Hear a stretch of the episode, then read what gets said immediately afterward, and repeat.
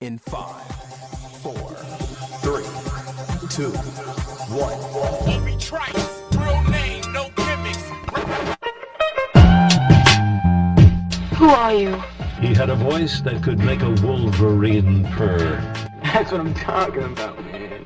Wait a minute. I know you. Check out the name tag. You're in my world now, Grandma. I know that, dude. He's a modern day Yoda. I'm your home bearer. Allow myself to introduce myself. Greetings and salutations. We came, we saw, we kicked its ass. You're excited! Feel these nipples! That boy's good. Mm-hmm. Good and terrible. Well, I have a microphone, and you don't. So you will listen to every damn word I have to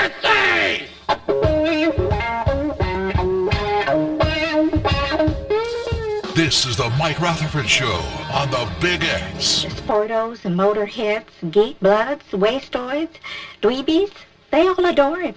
They think he's a righteous dude.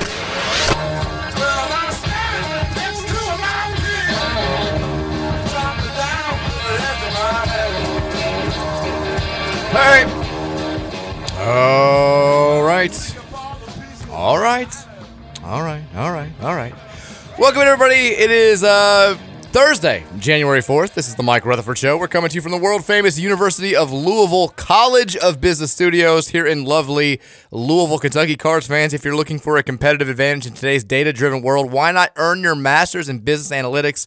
From the University of Louisville, you can do it in just 12 months. There's no previous coding experience required. These, these courses are now available also both online and in person. To get started or learn more, visit business.louisville.edu today. We're on the air today from 3.05 until 6 here on 1450 AM, 96.1 FM, streaming all over the land. You know us better as the Big X. Mike Rutherford and Trevor Kelsey here with you on a Thursday as we continue to roll on in the first full week of 2024. Uh, Trevor, we have a new coffee machine. Did you know that? I did not. You made me nervous today. Well, the coffee machine doesn't work, so that's that's an issue. Judging by the number of cups in the garbage, I, I think I'm not the only one having a problem. Wh- what was it just wrong- doesn't brew. What, what was wrong with the old like uh what what this the the K packs or whatever? Keurig. Keurig. Yeah, what was This wrong is with that? also a Keurig. It's a new one, except I think the difference is it doesn't brew coffee. So that's that's a little bit of an issue. I'll, I guess I'll try again during the break. That's its whole purpose of living. You'd think, uh, but it, it's not. I think I just wasted like five cups and like five little K cups trying to get the thing to work. It just it just doesn't do anything. Can we just bring out the old one then? I would like to to think so. Maybe I can bring an old one from home. I don't know. I've But, got uh, no one at home. Yeah, we'll have to get that figured out. Uh, that's about the only thing that's different, though, that you're going to hear on the radio today, because the, the conversation that we're about to have for the next three hours, I think, is going to feel awfully uh, familiar. Uh, Louisville last night, losing to Virginia on the road. Um, a hapless performance, not really ever a competitive game outside of the first, what, 10 minutes or so. Kind of reminds you of the Kentucky game a little bit. I th- and maybe not even that much. I think it, I think the first TV timeout was about the end of the, the competition for us. Yeah, I, I- I mean, I guess that's about Tim. Yeah. I'll get we'll get into the game. We'll talk about it. You'll we'll hear from you on the Thornton text line as well. 502-414-1450. I mean, we last night it really just set in as the like the second half was going, and like yeah, I'm at the point now where I just I, I don't feel anything. I'm watching these games. I'm watching my beloved, something I've cared deeply about for my entire life. Just watching them go through the motions and get their ass kicked on the road, and just I, I, feel nothing. But it was really setting in like we're gonna do two and a half months of this more like, you know the the same complaints online the outrage the, the the the video clips the one or two people here and they're trying to defend this the the out i mean the, the biggest story of last night i think wasn't anything that happened on the floor it was corey alexander a- and him going after the U of L fan base and trying to lecture us about what we shouldn't be doing and trying to compare tony bennett to kenny payne I, I think that's what we're going to talk about more than anything else today. But the actual game itself, like it, it just reinforced as I'm sitting there watching this that I, we've got like 80 more days of this, and I, I don't know, like we're going to have to have, you know how people have nowadays like you, you'll have like mental health breaks. Like they'll they build it into schools where you've got like hey this is like a a quick break. We're gonna do this fun game. We're bringing in like therapy dogs to pet. We're gonna have to have something like that where in the middle of hour number two it's like okay 15 minutes where we can't talk about louisville basketball. We've got to talk about something else preferably not sports related. I know you kind of you- you're an expert at that but we have to have like it needs to be designed. It needs to be built into the show because i, I don't think like i really and truly believe that people don't want us to talk about this actual basketball team I mean, opposed to the, the self medication I've been doing for myself. well yeah, that's just We all have our ways. Like I said, I'm not judging anybody for what they have to do to get through this season. But like You you were right though. There, there was a point in the game like normally when I'm watching a U of L game, like I won't like answer my. I- I'm gonna answer a text here and there, you know. But I like if somebody calls and answer. I had a call last night game. I just paused the game and answered the phone. Yeah. I mean, I didn't mute it or I didn't stop it. I paused it because I do want to, you know, still watch. But I still paused it and I was like, okay, well, let's see what he wants. But it wasn't anything important. It was just buddy calling like, hey, what's up? I was like, watching the U of L game. He's like, oh yeah, I forgot it was on. I was like, I don't blame you. Yeah. Yeah, I- mean, Pretty much it. Yeah, I mean, it's just going with emotions. So the- That- that was it. Much m- m- uh, the fan base, much like the the players and this coaching staff, are just kind of going with emotion.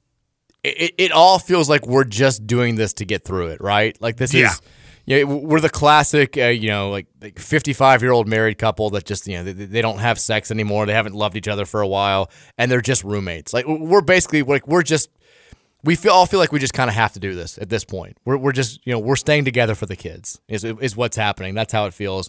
I don't know who the kids are in this hypothetical, but. You, you this- figure in it out yourself. In this situation, the kids hate the parents. Everybody kind of hates each other. We Yeah, are. it's it's like- dysfunctional family I mean, you might as well just get a divorce. Leave me alone, please go away. I'm doing fine. That's how it feels right now. Yeah, I mean, it's th- th- there's nothing good happening here. I, I do like the, the the the idea of a segment where we just talking we, we just ignore the fact basketball even exists. Like, let's you know, 15 minutes on giraffes. Why not? I'd know, love to know more about giraffes. What color is a giraffe's tongue? Black. Yes. There you go. We're already doing it. How do we know that? Because of Salute Your Shorts. Is that where it's from? I think I feel like everybody knew that at some point. I just that, that's like it's a, I don't remember what episode or why it was even part of the show, but I just remember that was like there was a trivia question, and the uh, the counselor. Well, I don't remember the counselor's name. The the Ug? Yeah, he comes in. He's I like, remember that name. Come on. I remember the draft. I remember the scene. I can't remember his name. He comes in. He's like, my mascot at high school was a draft, and every time he'd yell, his tongue would reach out, and it was a big black tongue. See, we're already doing this. 15 minutes for to sub to preserve our sanity until we get to mid March. I, I think this could happen. This this could be good. It could. You know, the draft could beat up a lion. We've we've, we've talked about that. I know. I'm I'm team lion still. That's more summer talk, but we, yeah, it, it could be February talk this year. Who knows? it could be tomorrow talk. We're about to take a summer vacation on January fourth. You want me to preview Pitt tomorrow? I don't think you want that. I was joking about it for a while, like last year and this year, but like I really and truly believe, and you can back me up on the text line if you agree with this. I think that people don't want us to talk about the basketball team. Like I, I think they want to hear about, hey, are you hearing anything about who Josh may target, or what what what do you think about this coach, or you know, is it going to happen? Could it happen before the end of the season? I think people want to know that. But as far as like, hey, you know, Curtis Williams broke out of his shooting slump last night and hit fourth. I, I don't think people even care about that anymore. I, I really like maybe there's a, a minority out there hmm. that wants to talk about, but like I don't think anybody wants to hear how we match up against Pitt on Saturday. Like, and it's so sad because that is like we typically are one of the rare fan bases that people do want to hear that. Like in the middle of basketball season, you want to hear the X's and O's. You want to hear what you think about the team, who's getting better, who looks worse, what can we do to get better, how do we match up, how do we stack up nationally. And now everybody's like, they're gonna fire this guy. And that's it. The best way to sum up last night, I said this on the show at the end of yesterday. I I was going to meet my wife and and her sister and her cousin, and we are doing like a, a birthday dinner for Mary out at um, Mojito in Havana, the, the the Havana Rumba type place in St. Matthews, and Any good? yeah, it's, it's, we, we go there. I feel like Never we end up. I feel like we end up going there uh, every year for her birthday. So it's yeah, it's, it's it's basically Havana Rumba. it's just like a different version. So we go there and, and like we get done pretty close to the, the the start of the game. We end up leaving there probably like seven fifteen. When when I left there, I think we were we were up like 14-12. But there's a lot of TVs in this place. They've got a big bar. They've got like an open area at the front, which is more casual than the, the, the dining room. All these TVs, none of them have the Louisville game on. Like- none of them. We've Did, did he have sports on? you've got SEC Network. I don't even know what they were showing. As you've got SEC storied probably. you've got main ESPN, and then you've got CBS showing Wheel of Fortune. That's I was curious because we were on ESPN too, right? We were. This was a nationally televised Yeah. conference game against one of the bigger brands in the ACC. Early January, city of Louisville, a restaurant in the heart of the city of Louisville. Nobody's showing the game. Nobody's asking them to show the game. Like I don't think anybody was going there and being like, "Hey, can you guys get the cards game on? What are you doing here?" Like that's. And I've I've heard other stories like this too, where we you, think, do you think it was on and someone was like, "Can you turn on Wheel Fortune?" maybe, But like I've, I've heard other stories like that the last couple of years about you know people being at bars like sports bars where they're just they don't have the game on and nobody's complaining about it. And that's I, I mean. I, I don't even have to do the old like when I was growing up, this was unthinkable. It was unthinkable like three years ago, two years ago. As bad as we were in the final season under Chris Mack, you know, it wasn't until late January when bleep really hit the fan, and, and it was obvious that the team was was not going to do anything, and people were upset with Chris Mack. But people still were like watching the games and reacting to the wins and the losses, and trying to support Mike Pegues after Chris Mack left, and, and all that stuff. Like it's unimaginable that you could be at a, a, a establishment and the place was packed last night. Like, eh, like there are lots of people there. There's live music. There's all this stuff happening, and not one person would go up to somebody that works there and be like, "Hey, Louisville's playing Virginia on E ESPN two. Maybe you should get it on one of your 17 TVs here." Like that was that was as depressing as anything that I've I've experienced over this overwhelmingly depressing two three year period. That is kind of that is sad.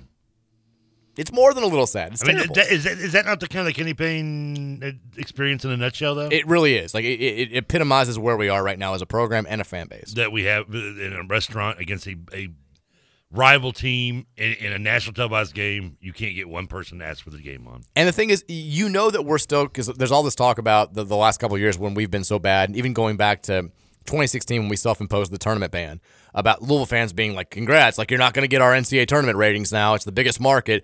The thing we watch, like like the, the numbers show, we're still the biggest market in the country for college basketball. Nobody watches more college hoops. Nobody watches more of the NCAA tournament than people in Louisville do.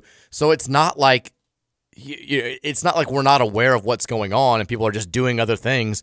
It, it's just like we we are openly choosing to not watch this team play basketball anymore because we're so upset at the product that's on the floor every single time that we watch them. And last night was no exception. You know, I did I I listened to the, the the radio broadcast. By the time I got home, I think it was like it was 24-20, 26-20 and Louisville was playing a decently competitive half. And then right when we get home and we start opening presents with Mary and, and doing a little bir- singing happy birthday. What'd you get? Uh, man, we don't need to get into that. Oh, ooh, all right. She got she, she's fine. She she enjoyed her Hey, presents. Mike, all right. Uh, you know, Virginia goes on a what 11-0 run to end the uh, no. it did not. Virginia goes on an 11-0 run to end the half, a- and the the game's it's done. Like it, it- it's over. You know, you know Louisville is never competitive again. They never really threatened in the second half. And everything that we said on yesterday's show was going to happen, it happened. Like we didn't defend three point shooters. We- Except Bri- you didn't think we'd cover. They cover. I did. yeah, but I mean, like as far as the way the game played out, Oh, yeah, yeah. like we let them do whatever they wanted to on offense. Um, they shot above fifty percent from the field because of that. We you know we let them make 10 threes. They missed a lot of wide open threes, which is our best defense. It's like, hey, maybe they'll miss. Uh, offensively, you know, it was nice to see Curtis Williams shoot, but we did the whole, you know, attack them fairly well for the first 8 12 minutes and then once they start pulling away we just panic and do exactly what Virginia wants you to do which is take challenge shots from the outside which is not our forte and we never really tried or threatened and then we we kind of quit and People start going just one on one, which yeah, is what they want. which is exactly what we do. And, and, you know, Kenny Payne, he gave the same speech after the game about how like you know we came out with the right mindset, the right game plan, and the right fight, and then things started going poorly, and we kind of stopped stopped fighting and stop. I'm like, you can't just let that happen. Like it is all. I, I still some of that's on the coaches, some of that's on the players, and I'm like, my God, like that's no, it's it's your job to make sure that the team doesn't fight, uh, doesn't stop fighting in the middle of a game against Virginia, and I, think it was um, Mark Ennis found the quotes from the, the tip off luncheon this year, where Payne said, At times last year, it looked like we didn't fight. We didn't fight at times last year. Not going to be an issue this year. Uh, and then this year, like, like you know, I, I feel like in 90% of the games we've lost, he's gone out there and been like, you know, we, we stopped fighting a little bit, got away from the game plan. We, coaches got to do better. Players got to do better. I'm like, at what point does that stop being an excuse that you're just like, hey, they're not doing what we want them to do? Like, it, it's the whole reason why Yeah. you're being paid $4 million a year. I hope they're not doing what you want them to do. If that's what you're telling them to do, then, then we do. well, they do it for a little bit and then they just stop. I'm like, I'm like, what, at what point do you call a timeout and be like, hey, you're not doing what you were doing? He, he just he never uses the bench as a motivator. He, he lets these long stretches drag on without calling a timeout, and it just all of it always re it always goes back to the same place, which is the guy didn't know what he's doing. Like that's every time that he says something like this, it all you can do the whole like we're pulling threads in different directions. This piece of evidence, this piece of it all goes back to one place, which is he does not know what he's doing, and that's why we're nine and thirty six, and we're zero and twenty in games away from the KFC Yum Center over the last two years. But we shouldn't give up because if Virginia fans had given up on Tony Bennett at this point, they wouldn't have won a national title. Let's talk about that. So Uh, First, I want to preface. go ahead, saying, go ahead, go ahead. Normally, like I, I, I, I'm usually indifferent when it comes to announcers. Like a lot of people are like, I hate this guy, I love this guy. I, I can really give two bleeps less either way. Like 99 percent of the time, what they say goes in and one and out the other. Well, typically, you are high in playing video games while you're watching Louisville play, though. Not Louisville. Usually, any other game, probably yes. Well, at least half that. Half statement the was pie- right. half of the equation. Half of that statement was right. When it comes when Louisville's on, I I I'm on the big TV. No other, you know, no no no other thing is going on. If it's like Duke and Carolina, yeah, but it, let's put it on the laptop and we'll play some Madden. But yeah, but I like having I like hearing the I just like like I wish there was a way you could like mute the announcers but still leave the crowd noise in. Like, I, can we get that in technology at some point? Because I mean, we're we're I feel like we're they getting, do it. uh, You know, they, they do it a lot for clips that, that circulate on social media. Like I, I saw it a lot last MLB playoffs. Like they're like, "Here's the Bryce Harper home run," and the crowd reaction with no announcer talk. I'm like, can we just get games like this? Yeah, give me an option. I can clear, I can turn closed captioning on and off. Can I not turn the announcers on and off? That's a good idea. Because- that's the next step. we got moving forward here because I, I'd like to. I want to hear the, like, the the crowd sound, but I don't. I don't really want. To, so I leave the announcers on for that reason, and usually goes in with ear one out the other. And, and sometimes they'll say something that makes me snicker. Usually, more often than not, I'm not paying attention. But I just couldn't get. I don't know what it was. Like Corey Alexander was just driving me insane last night. You weren't and the I- only one. and I understand that. And I to the point where I even texted you, I was like, did he just really say this? Like he's comparing the start of our like Tony Bennett still in his first year has won more games than twice as many games as Kenny Payne has won to this point in year two. Kenny was what nine games. Tony won sixteen in his first year. I mean, they're not even they're, they're apples and oranges. Like, oh man, I I kind of liked Corey when he played in, in college, but like now I'm just like, can we get Curtis Staples back in here instead? I mean, can we get the other dude? I went back and looked because I knew I tweeted something about Corey Alexander in the past, and, and turns out I've tweeted a lot of things about Corey Alexander in the past. But my favorite one was the El Ellis one. No, not the El Ellis when one. he tried to give him a rap name. No, that was that was bad too. But two years ago, when the like the end, of, it was like the last regular season game under Mike Pegues, and Corey Alexander. I, I tweeted this. I was I was just taking into account like this is how he talks himself into a pretzel every single game. It feels like. But Corey Alexander, three minutes into the game, quote: "Credit this Louisville team for never letting its effort level drop under Mike Pegues." Corey Alexander, literally 15 minutes into the game. if you've watched this Louisville team of late, you haven't really seen this type of effort from them. Like he just, he, there's no consistency. I don't think he knows what he's talking about half the time. But so I, I had a little bit of a different, you know, like I said, the first probably 10 minutes of the game, I'm, I'm at, at dinner. The like the big most of the the, the the whole rest of the first half and then the, the like the first like eight minutes of the second half I'm not really listening to the game because the kids are up running around and, and we're doing birthday stuff for I, Mary. I zoned him out in the second half. He said something crazy. I missed it. But I, yeah. I'm seeing the quotes pop up on Twitter. People are texting me about how mad they are, at least my friends that are still watching games. And it, it is like, it's beyond annoying to still have announcers be doing this a year and a half into this. Like, it, it was annoying this time a year ago when we were, you know, we're one in 10 and people are telling us how great this is and how we're, we're dumb for not being okay with, with Louisville basketball being one in 12. But to have it happen right now and to have the points make so little sense is kind of infuriating. I, I, you know, he, he, like you said, he's comparing what Louisville's going through right now to what Virginia did at the start of its tenure with Tony Bennett. When, like you said, you, Bennett 15 and 16 year one, 16 and 15 year two, but it's it's an apples to oranges comparison. Tony Bennett had been a head coach at both the NBA or coach at the NBA and college level for what, like damn near three decades. I mean, not to mention playing and, and coaching under his father, then taking over first all at Green, He was at Green Bay. Yeah, he was great at Green Bay as a player. Mm-hmm. He was you you- then he goes to Charlotte. He's, he's an NBA player there. By the time he got to Virginia, he had he had taken Washington State, which is probably the worst job in the Pac-12. It's widely presumed to be the worst job in the Pac-12. He had won 26 games in back-to-back seasons at Washington State and won three NCAA tournament games, gone to the Sweet 16 in 2008. So you had he had Klay Thompson, didn't he? he did. That's what I thought. Yeah. You had some pretty solid evidence that this guy knows what he's doing by the time that he took the Virginia job. And Virginia was not in a place of that power at all when he got there in 2009. And they were competitive. I mean, they went, you know, 16 and 15 overall is not a great record. They were 7 and 9 in the ACC his second year.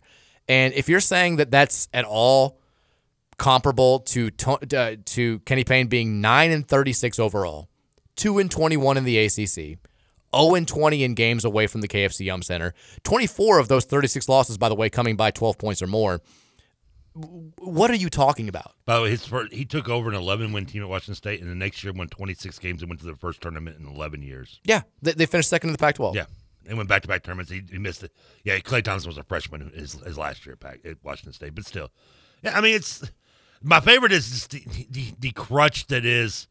You have no uh, people don't understand what kind of mess this program was in. You don't understand. I don't think yeah, exactly. You're just reading like regurgitating what like things you've read off our message boards, probably. We keep hearing about this stuff. Like I'm pretty sure that I've that, that I've Trevor has everybody listening has followed what's going on at Louisville more closely than Corey Alexander has for the last eight years. Don't tell me that we don't know what type of mess we were in. We know we know the ins and the outs. We knew every board member. We've read more NCAA bleep than you have have, have even like know existed. So don't do not lecture us on what state the program was in when Kenny Payne got here. We're well aware of all the ins and the outs. I mean, and everyone it, it's such an easy excuse and everyone and even Payne does it. These vague references to like nobody really knows what kind of mess it was in.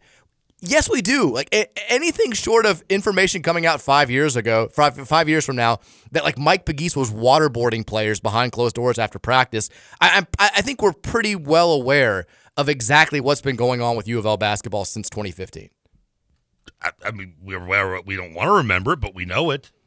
I mean, yeah, he's like, if you thought this program would be turned around in two re- years, you're just being unrealistic. Iowa State won two games and went to the Sweet 16 a year later. Kansas State was picked last in the Big 12 after finishing last in the Big 12 the two years prior to last year. They went to the Elite Eight. Tony Bennett took Washington State 15 from 11 to 26 in the tournament. I just we just said it. And also th- this whole it's such a straw man argument, and it is it's to use a term that gets tossed around, I think, a little bit too much these days. It is gaslighting when people are like, you know, all these Louisville fans expected Kenny Payne to come in here and just clean up this mess and go, you know, be competing for Final Fours right away. No, we didn't. No, we did not. Nobody said that. The only people that were claiming Kenny Payne could turn this thing around faster than anybody else are the ones who are now saying it's okay that he's 9 and 36 and if you're mad about this, you don't know basketball. I mean, I wanted to see like at least a tournament like going to selection Sunday with maybe a dream of getting my name called. Is that that's is that even anywhere near the same kind of uh, perspective? Of but no, to- the thing is, if you go back to last year, like the Oh, no, I'm talking about expectation one. for the average fan in year one, if Kenny Payne had gone 14 and 17, 15 and 16, had the Tony Bennett type season in year one at Virginia, ev almost every Louisville fan would have been fine with that. We would have seen it as a step forward. We would have seen it as a building block. We would have understood why we couldn't be more competitive in his first year. He didn't have a full year to recruit. He didn't have time to get it ready in the transfer portal. He's still getting his feet wet as, in his first year as a head coach. It would have been fine. The fact that it was quite literally the worst season in the history of the program and it wasn't close, winning four games with a roster that was, look, not up to our standards, but certainly, certainly more gifted than a four and twenty-eight record would indicate. It, like that's cause for concern. And and if you if you're, if you're saying that's ri- ridiculous and unrealistic, okay, cool. We'll wait around and see how it goes in year two. He can revamp the roster, bring in these high character warriors, fully implement his system, install his culture, and surely they may not be NCAA tournament good in year two, but they'll be much much better.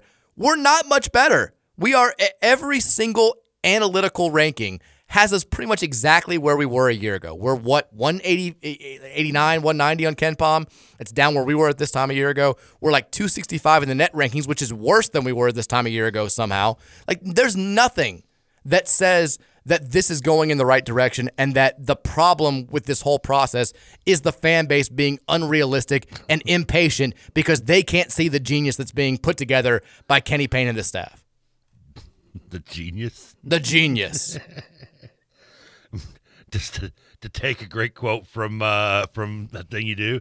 If he's a genius, I'm Utant. I, I also get, also I'm ready to Google that when I was when I, when I first saw the movie. Is the last thing I'll say about because Corey Alexander's getting more of our attention than, than he deserves. But Well, because there's one other statement he said. I don't know if you caught it or not. That did also kind of riled me. you up. tell me, you you go you go. it would be, I, and again, I I may have missed one. If a texture heard something that bothered them more, let us know. But like another, other than the comparing the first seasons, was I, I don't remember what point in the game it was because it kind of blended together. Because as you said, the game kind of was the same throughout the whole thing. We I remember thing. so few details from the game. I'm just like, eh. it's like a night out, like when I just browned out. It's just well, I just got I just remember the same, you know, one on one, pass it to nobody because that guy left. Um, but he made us. I can't remember the. This, I may I may screw it up a little bit, but who cares? Because whatever he said was stupid anyway. Is that he basically was like global mistake? Mistake was was they should have kept Pegues one more year. He did say that, yeah. So he could get through the sanctions and then bring Kenny Payne in. And Kenny Payne would have, I guess, at that point would have been this year one. We'd have gone to the Final Four. We would have year. been, yeah, we would have Yeah. been national champions. And I just, I don't know. I just, I'm like, why? Well, I, I- at some point, I get, listen, I get Kenny Payne has friends. I get you, you like Kenny Payne. That's fine. That's We great. all like Kenny Payne. He's a nice guy, I'm sure. I mean, you know, there's a, there's been a lot of nice coaches that weren't very good, but I mean, it's just what it is. I mean, you just you can you can you can say, listen, I like Kenny Payne. I wish he'd be, you know, I, I think he can do better, but clearly he's falling short. I consider myself a nice guy. I'd be a terrible nuclear scientist. And I tell you, like, listen, Mike, I like, I, you, dude, you're awesome, but we're having to bring in, we're bringing in Oppenheimer, dude. We're you, gonna, you don't want me to operate on your brain? I'm so nice. Everybody likes me. They think You- I'm. fu- I make funny jokes on Twitter You- all the time. You make me laugh in 140 characters or less better than anybody I know.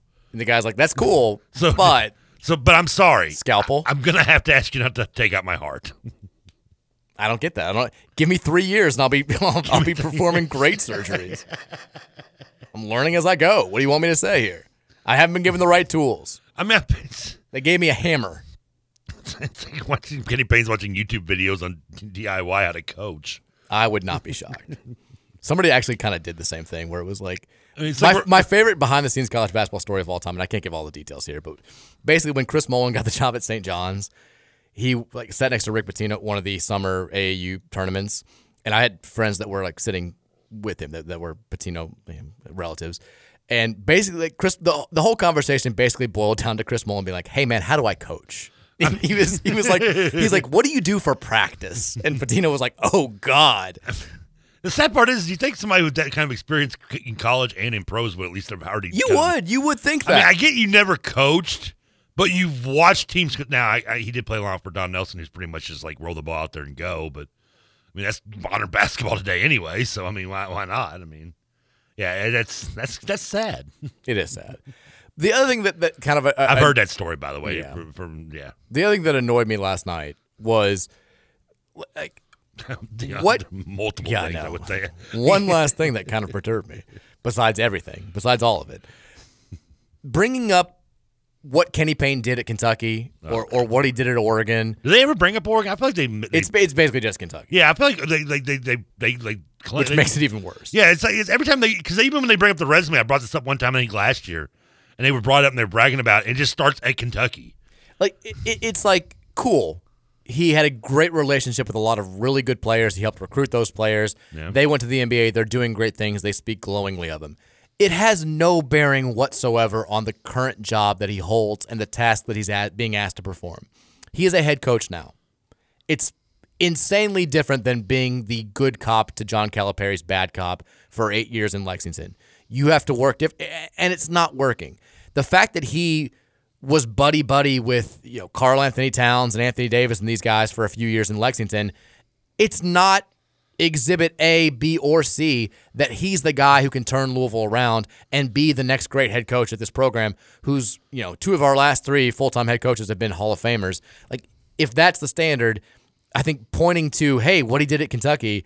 It's not backing up. It's not excusing. It's not. it- It's not like like I talked about with Tony Bennett when he goes 15 and 16 and 16 and 15 in his first two years. You can point to what he did at Washington State and some of the experience that he had before then and say, like, this is why we know it's going to be successful. The problem right now with Kenny Payne, among many, many other things, is there's nowhere to, to, to, to point to to say, I know this is why it's going to work. This is the only time that he's ever done this. And it has gone horrifically, horrifically, horrendously bad.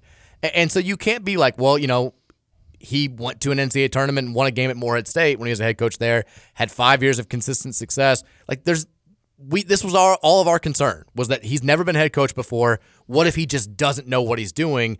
And when it looks on paper like he doesn't know what he's doing, we've got no pivot. There's nowhere to go to to say, like, well, look at what's happening in recruiting. Look at what's happening. Look at what he did before this. We've Like, already tried that, by the way. I we mean, did. We, did it last year, and, and, and, We know, attempted to give ourselves false hope with the class that came into this season, and it's clearly, you know, false hope. Somebody, but I mean, are we really going to do this for a full year now? As far as the announcers coming uh. out there and being like, "This fan base is just dumb." Like, I mean, you guys should all be in jail if you don't appreciate what's happening right now in this program. And As we watch like another like half-ass closeout on a wide open three-point shooter, we trail by 18 points against you know NC State. Like, at some point. Like I know Jay Alter for ESPN has done a good job. Jay Williams has gotten a little bit of credit for for going in. Like you, we've had very few announcers that have kind of been like, this isn't good enough. Like, you know, this is, and I, I get that that's sort of frowned upon when you're doing an actual team's game and you're trying to, to have- these reputations, these relationships, I mean, with coaches.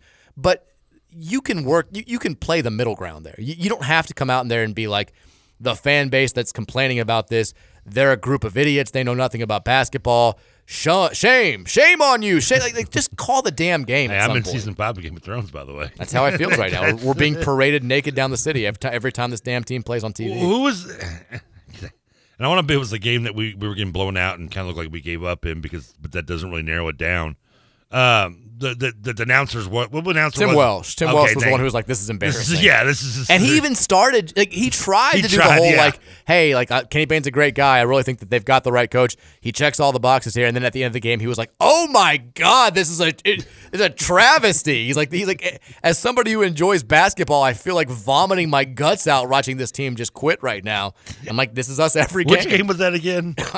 Our, Arkansas State, I think. Okay, that's what, I'm- that's what I'm saying. It's like which, that's the sad part. I can't remember which game it is just by that description. You feel like He's like, don't let you- these players in a gym ever again. if, if like before before like the, the last two years, if you, I was to tell you tell you, oh, remember that game we just gave up? You'd be like, oh yeah, so and so that was horrible. it's every game. Now it's just like, uh, you mean the 23-24 season?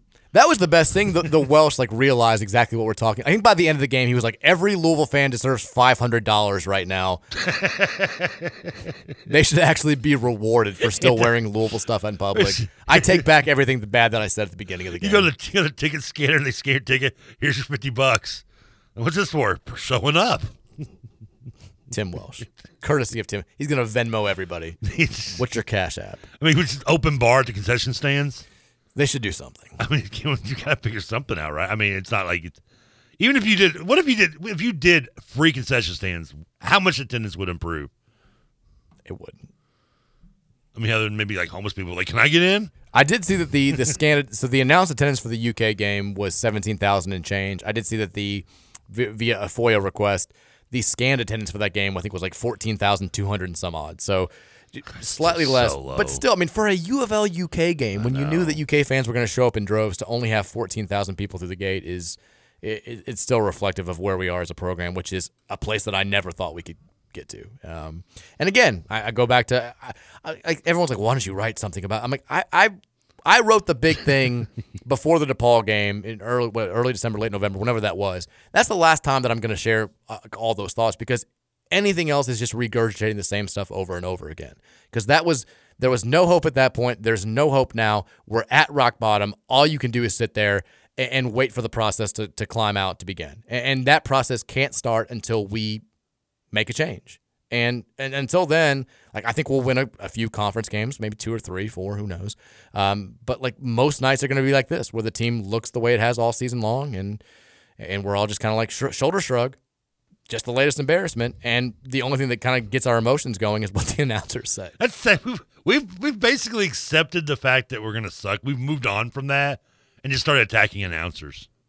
Well, I mean, what do you want me to do? I mean, I'm, just, I'm not, I'm not telling, asking you. I'm just saying. I mean, it's if, if Corey's like, why? If Corey ever gets mad, like, why is everybody attacking me? Don't blame us. Blame Kenny. We we we, we were we we we're, we're dead inside to what he's done to us. Do you want 20 minutes of the difference Yeah. that Emmanuel Okorafor would have made if he'd been healthy last night? Probably not. I don't think anybody wants to hear that at this point. Yeah, the sad part is, it was like two minutes of the game. I realized Tre didn't. He wasn't playing. Yeah, Tre White out, Manuel Okorafor out, JJ Traynor out, Dennis Evans out. I mean, Evans and Traynor, and, and I I knew about obviously. I, I guess White got announced as after, It was like right before the game. Yeah, and I was I was trying to. I got home. I got home like like two minutes in the game as well. We had two weeks of rest and we somehow doubled our injuries. Classic Pitino. I mean, is this yeah? Are we getting Pitino practices in there? Maybe. I mean, is that what it is? Maybe. Let's take a break when we come back. Uh, more from this, and then we'll hear from you guys on the Thornton's text line. Number, by the way, 502 414 1450. It's the Mike Rutherford Show. Happy Thursday to you here on 1450 and 96.1, The Big X. La la ba dee da, oh baby, la la ba dee da. For the first time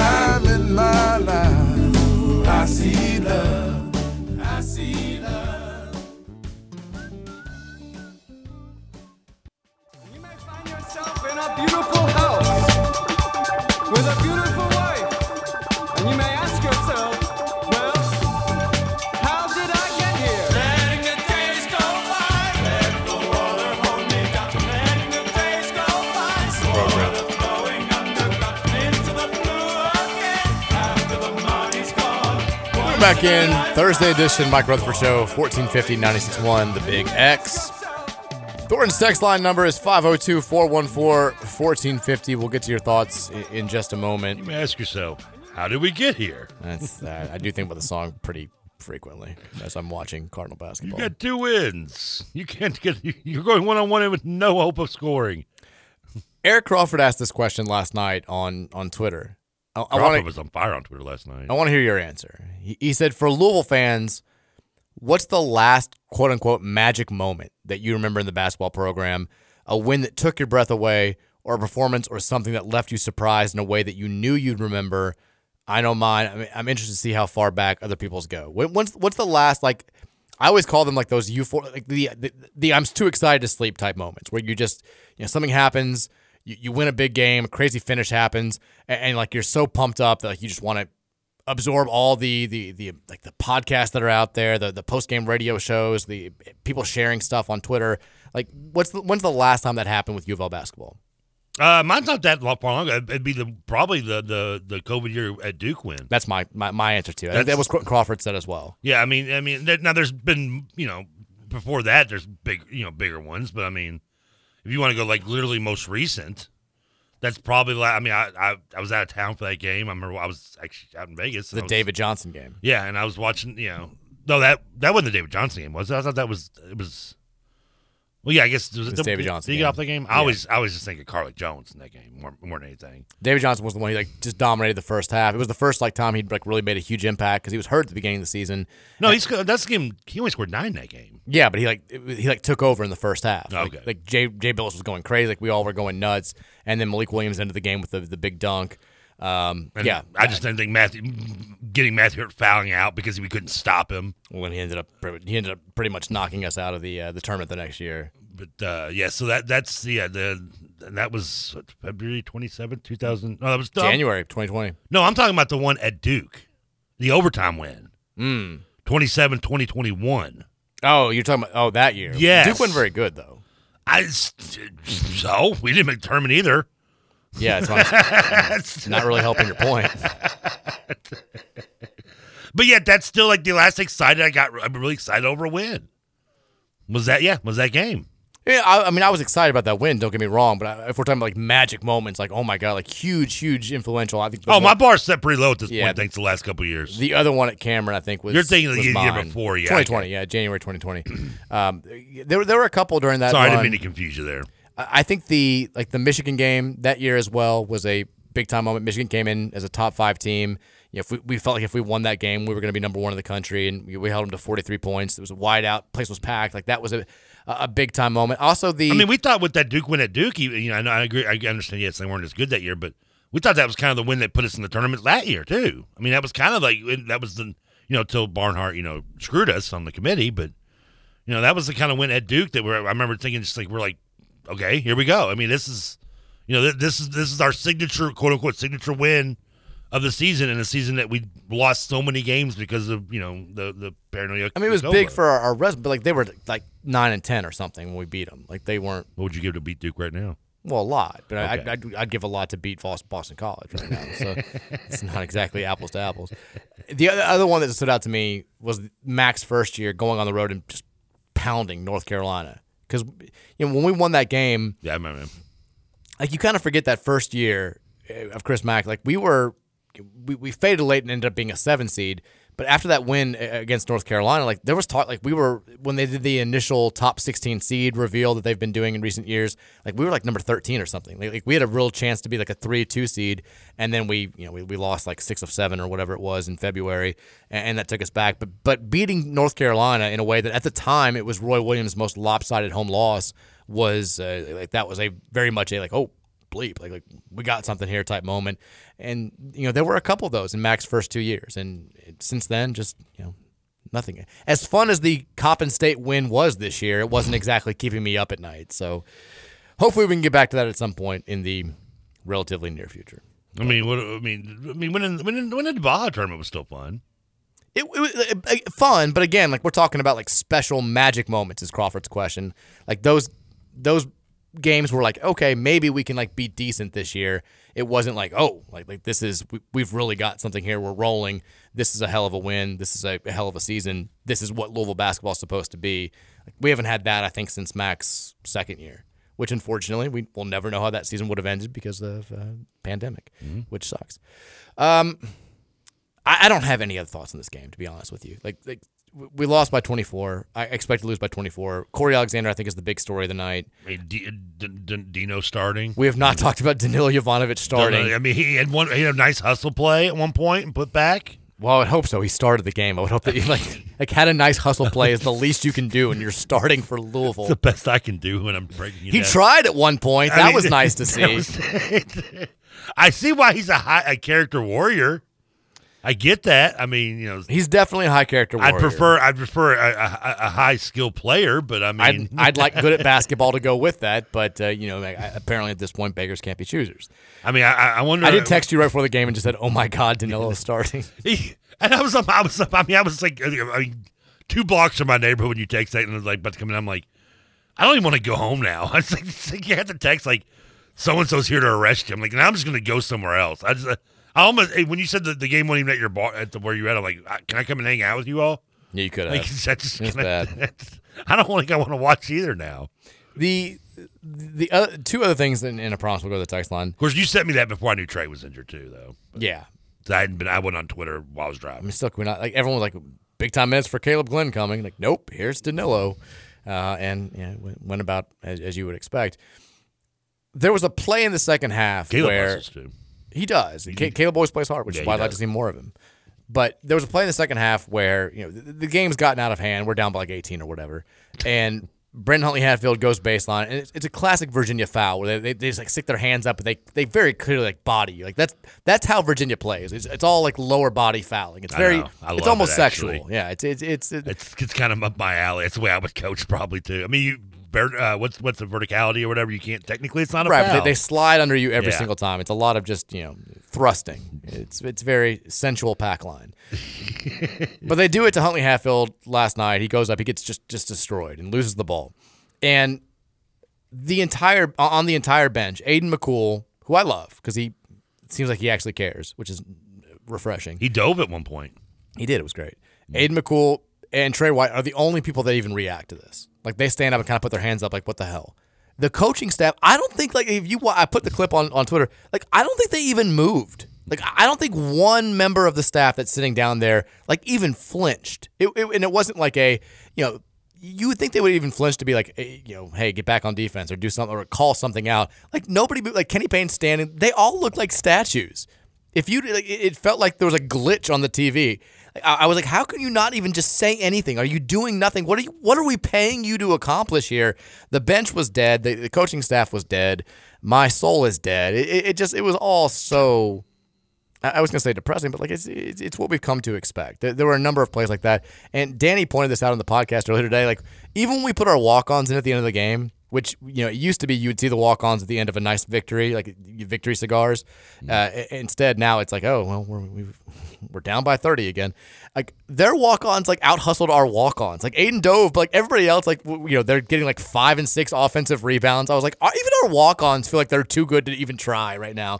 And then we dribbled out the clock with thirty seconds left.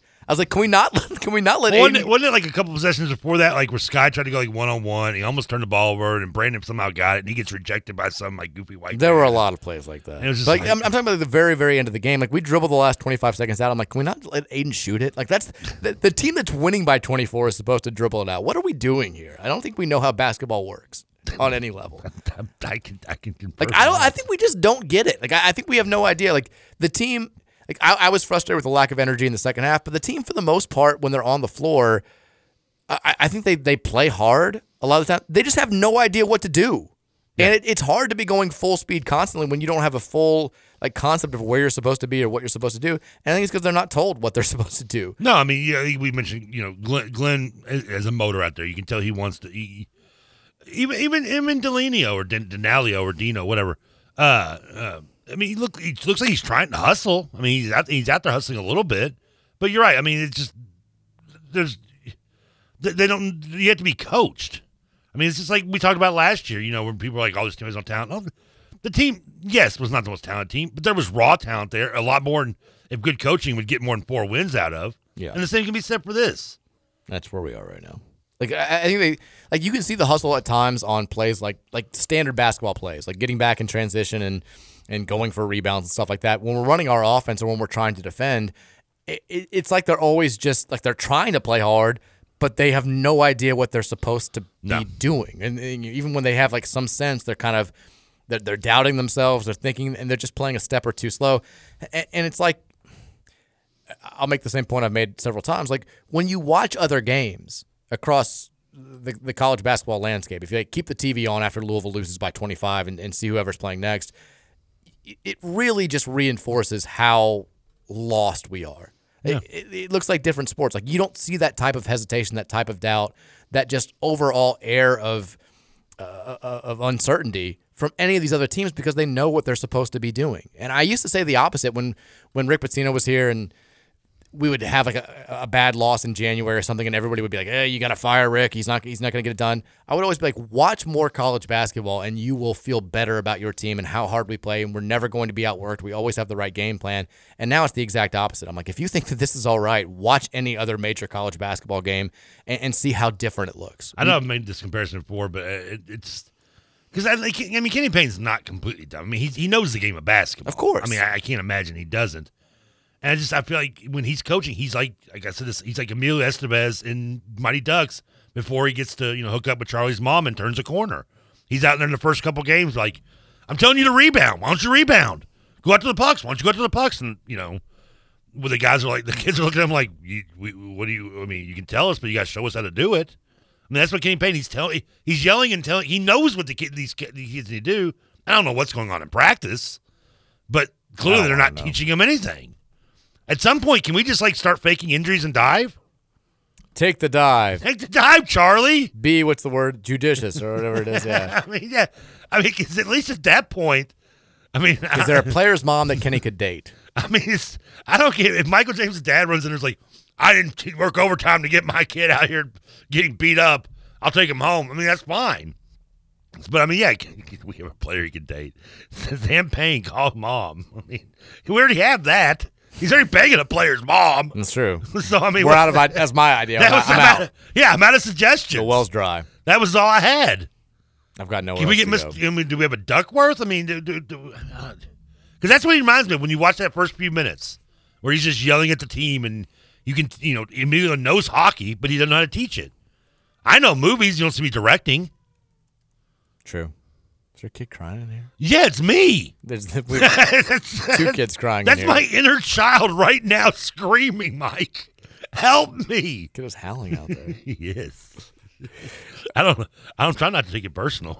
Real quick football note because we don't have time to really dive into the text line here. Um, we've talked about Toledo transfer running back Peny Boone, who was the MAC Offensive Player of the Year this past year. Beast, by the way, he's like 300 pounds. He is, and he would help us out significantly. Is that a phone? Yeah, I, I don't know what's going on out there, but I'm. Is that my phone? no, somebody's knocked that phone off the hook. I think it's Jessica. Maybe why the kids She's cry- yelling at him. This is this is bad. You can yell at him, but can you hang up the phone first? I just storm out there during the break. Somebody hang up the damn phone. Peny Boone. Good name, by the way. Great name. He spells it P E N Y. which Yeah, I makes- know. I, I enjoy because it's different than Penny Hardaway. Sure, you know I don't want to be attached to anything Memphis State, but he is he's expected to arrive in Louisville tomorrow for his official visit. There's I, I think that we'll know pretty quickly how, how this thing goes because we you know when we've had transfer portal guys on campus the last couple of weeks almost all of them that we've gotten have committed right when they've been on campus and florida state is very concerned that he's not going to make his visit they want him to come to tallahassee on saturday after he's done with his official visit here so i, I, I kind of i get the sense that if we get him it's going to be friday night saturday morning and if we don't get him he's going to be taking that visit to FSU. Like I, I, I can't see it being a situation where he visits both places and then three days later says I'm going to Louisville. But maybe I'm wrong about that. Maybe he wants to weigh the NIL offers and, and kind of play the two teams back and forth. But he would be a big time addition for this offense for next year, especially in the the the case that Isaac Guerendo chooses not to come back and use his last year of eligibility. We would love to have Peny Boone for sure, and maybe you know he and Maurice Turner could be this kind of like you know fire and ice type uh, you know type off type running game. That'd be nice to see. Bruiser and a speedster. Yeah, because even the young guys that we have, these at the staff is like. I mean, those are mostly speed guys anyway, right? Keelan Brown's is, is kind of a smaller guy. Yeah. The, the two freshmen coming in, I think. I think Turner could be uh, a bigger back, but you know we're, we're not going to see either one of those guys this year, and, and except in like mop up time early in the season. Um, I, I imagine unless one of them is just that good right away. But but you, don't take a guy like Peny Boone unless you expect him to be the the workhorse of the offense. Yeah. And would love to see it. Because he didn't do a lot in Maryland, but he ran for like 1,500 yards, I think, last He year. was damn good last year. Yeah, he finally got to explode last year. Let's take a break. When we come back, four o'clock hour is up. We'll turn things over to you guys on the Thornton's text line, which I'm sure will be overwhelmingly positive about last night's events in Charlottesville. It's the Mike Rutherford Show. It continues next here on 1450 and 96.1 Big X.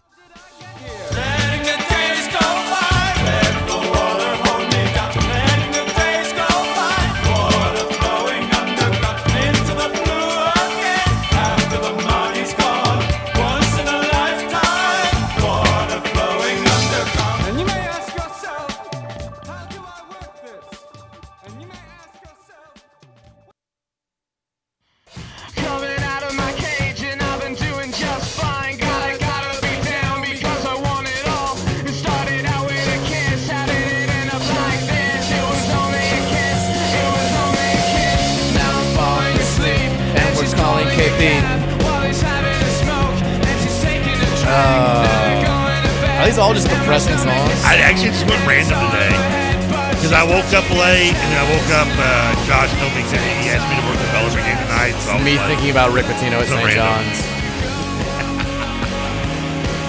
I just can't look. It's killing me. Oh. They're taking control. It's, it's it's honestly it's pretty relevant right now. I was thinking the same thing. Jealousy turning saints to the Big East. Corey's alibis. Bro. So sad. Four o'clock Is- hour is, here. Is Corey the worst? Like, has he been the worst? Of, like, he's, Yeah, there, there, there have been some pretty bad ones. I, I think Corey, um, that was the worst loss. I just because I feel like he's just trying. He's just like determined to, to die on that cross, regardless. Like, he's Yeah, not, he's, not, he's not. He's not like coming off that that high horse. Like, I don't mind if you do the whole. I still think Kenny Payne's the right guy for the job, and you got to wait. But when you're doing the whole like holier than thou, all these people that are complaining about winning nine games in in 22 months, like they're dumb and I'm smart and Kenny's smart too, and like uh, just you, you don't need to do that. You you can voice your you can give Kenny Payne your vote of confidence without claiming that some of the problems or implying that some of the problems that are taking place right now are, are uh, they the blame lies at the feet of the fan base, and that's it's annoying. And he also, he just like he wouldn't stop last night either. He just like kept he drumming it home. yeah. Anyways, 502 414 1450, the Thornton's text line. Thornton's, by the way, hooking you up with uh, the best deals all 2024 long. If you want to take advantage, though, you have to be a Refreshing Rewards Program member. Download that app today. Save yourself some money at the pump when you need to fuel up, or save yourself some money inside when you need, uh, you know, a nice little coffee, a nice little donut in the morning, or whatever. They have it in one of these areas. 89,654 Thornton's locations. There's that many of them for a reason. They know what they're doing. By the way, shout out to Jessica. She uh, she kind of she fixed the coffee machine during the break. Brought me some coffee. That was nice of her. Uh, she actually didn't fix the broken, the new one. She cleaned the the other one. She just brought out the old one. which they well they dumped like vinegar in it and to, to clean it and she was like i ran water through it like six times um, hopefully there's not a vinegar taste in there i was like i appreciate that Can we send Jessica to the basketball program? she she's a fixer Yes. i'm not so sure that she couldn't be I, i'd feel more confident against pitt uh, on saturday with with her at the helm for sure yeah, I would too. all right let's take some text oh god here we go um, a lot of text a lot of text Yeah, I wonder what they're about. Texture says, It's inexcusable that Kenny Payne is still employed. Change my mind. We're starting off with what I think is going to be the general theme of 90% of the text that we get today. Yeah, I, I mean, this is going to be every game, isn't it? I mean, is there anything like honestly you can say that's positive, other than the we're step closer to the season being over? I think we've seen improvement in Brandon Huntley Hatfield. We don't go to him enough, but I think we've seen improvement in his play. Yeah, but has it been consistent? No, but I think part of that is like like like last night he gets the ball the first few possessions and he, he makes some nice passes, he scores some some nice baskets around the rim, and then we just like don't go to him at all in the last 28 minutes of the game. Which was a UK game, pretty much too. I mean, or- and I think that that probably goes back to coaching. Like you, you, at some point, if your best player is not touching the ball, you call timeout, you bring everybody over and say, "Hey, let's get our best player the ball." And you got one uh, worry that you got Brandon that's can be known to maybe kind of fade away in, in mentally in a game. He's not getting the ball. Then you maybe get the bad Brandon Huntley Hatfield. It's a lot of big men too. Like when you're fighting for position on the block, or Oh, or I know. I- I was a big man. I and know. you just don't get thrown the ball. Like it's, you know, it, it's like a receiver running a ton of uh, of really hard routes and getting himself wide open and just not having the ball thrown in his direction. Eventually, he's going to start taking plays off. You shouldn't, but that's it's hard to just like keep going, keep going, keep going, and not even get a chance to you know benefit from your hard work. Nothing would drive me insane because even though I'm only six three, I was always I always played on the low block when I growing up. Nothing would make me more mad than just running up and down the court. Well, I mean, younger Trevor didn't mind running up down the court, but but in this case, running up and down the court, you know, you get down the court, you start banging on low block just to see the guard take a jump shot and a long rebound go out, and then they run the other way, and you know you're running the other way.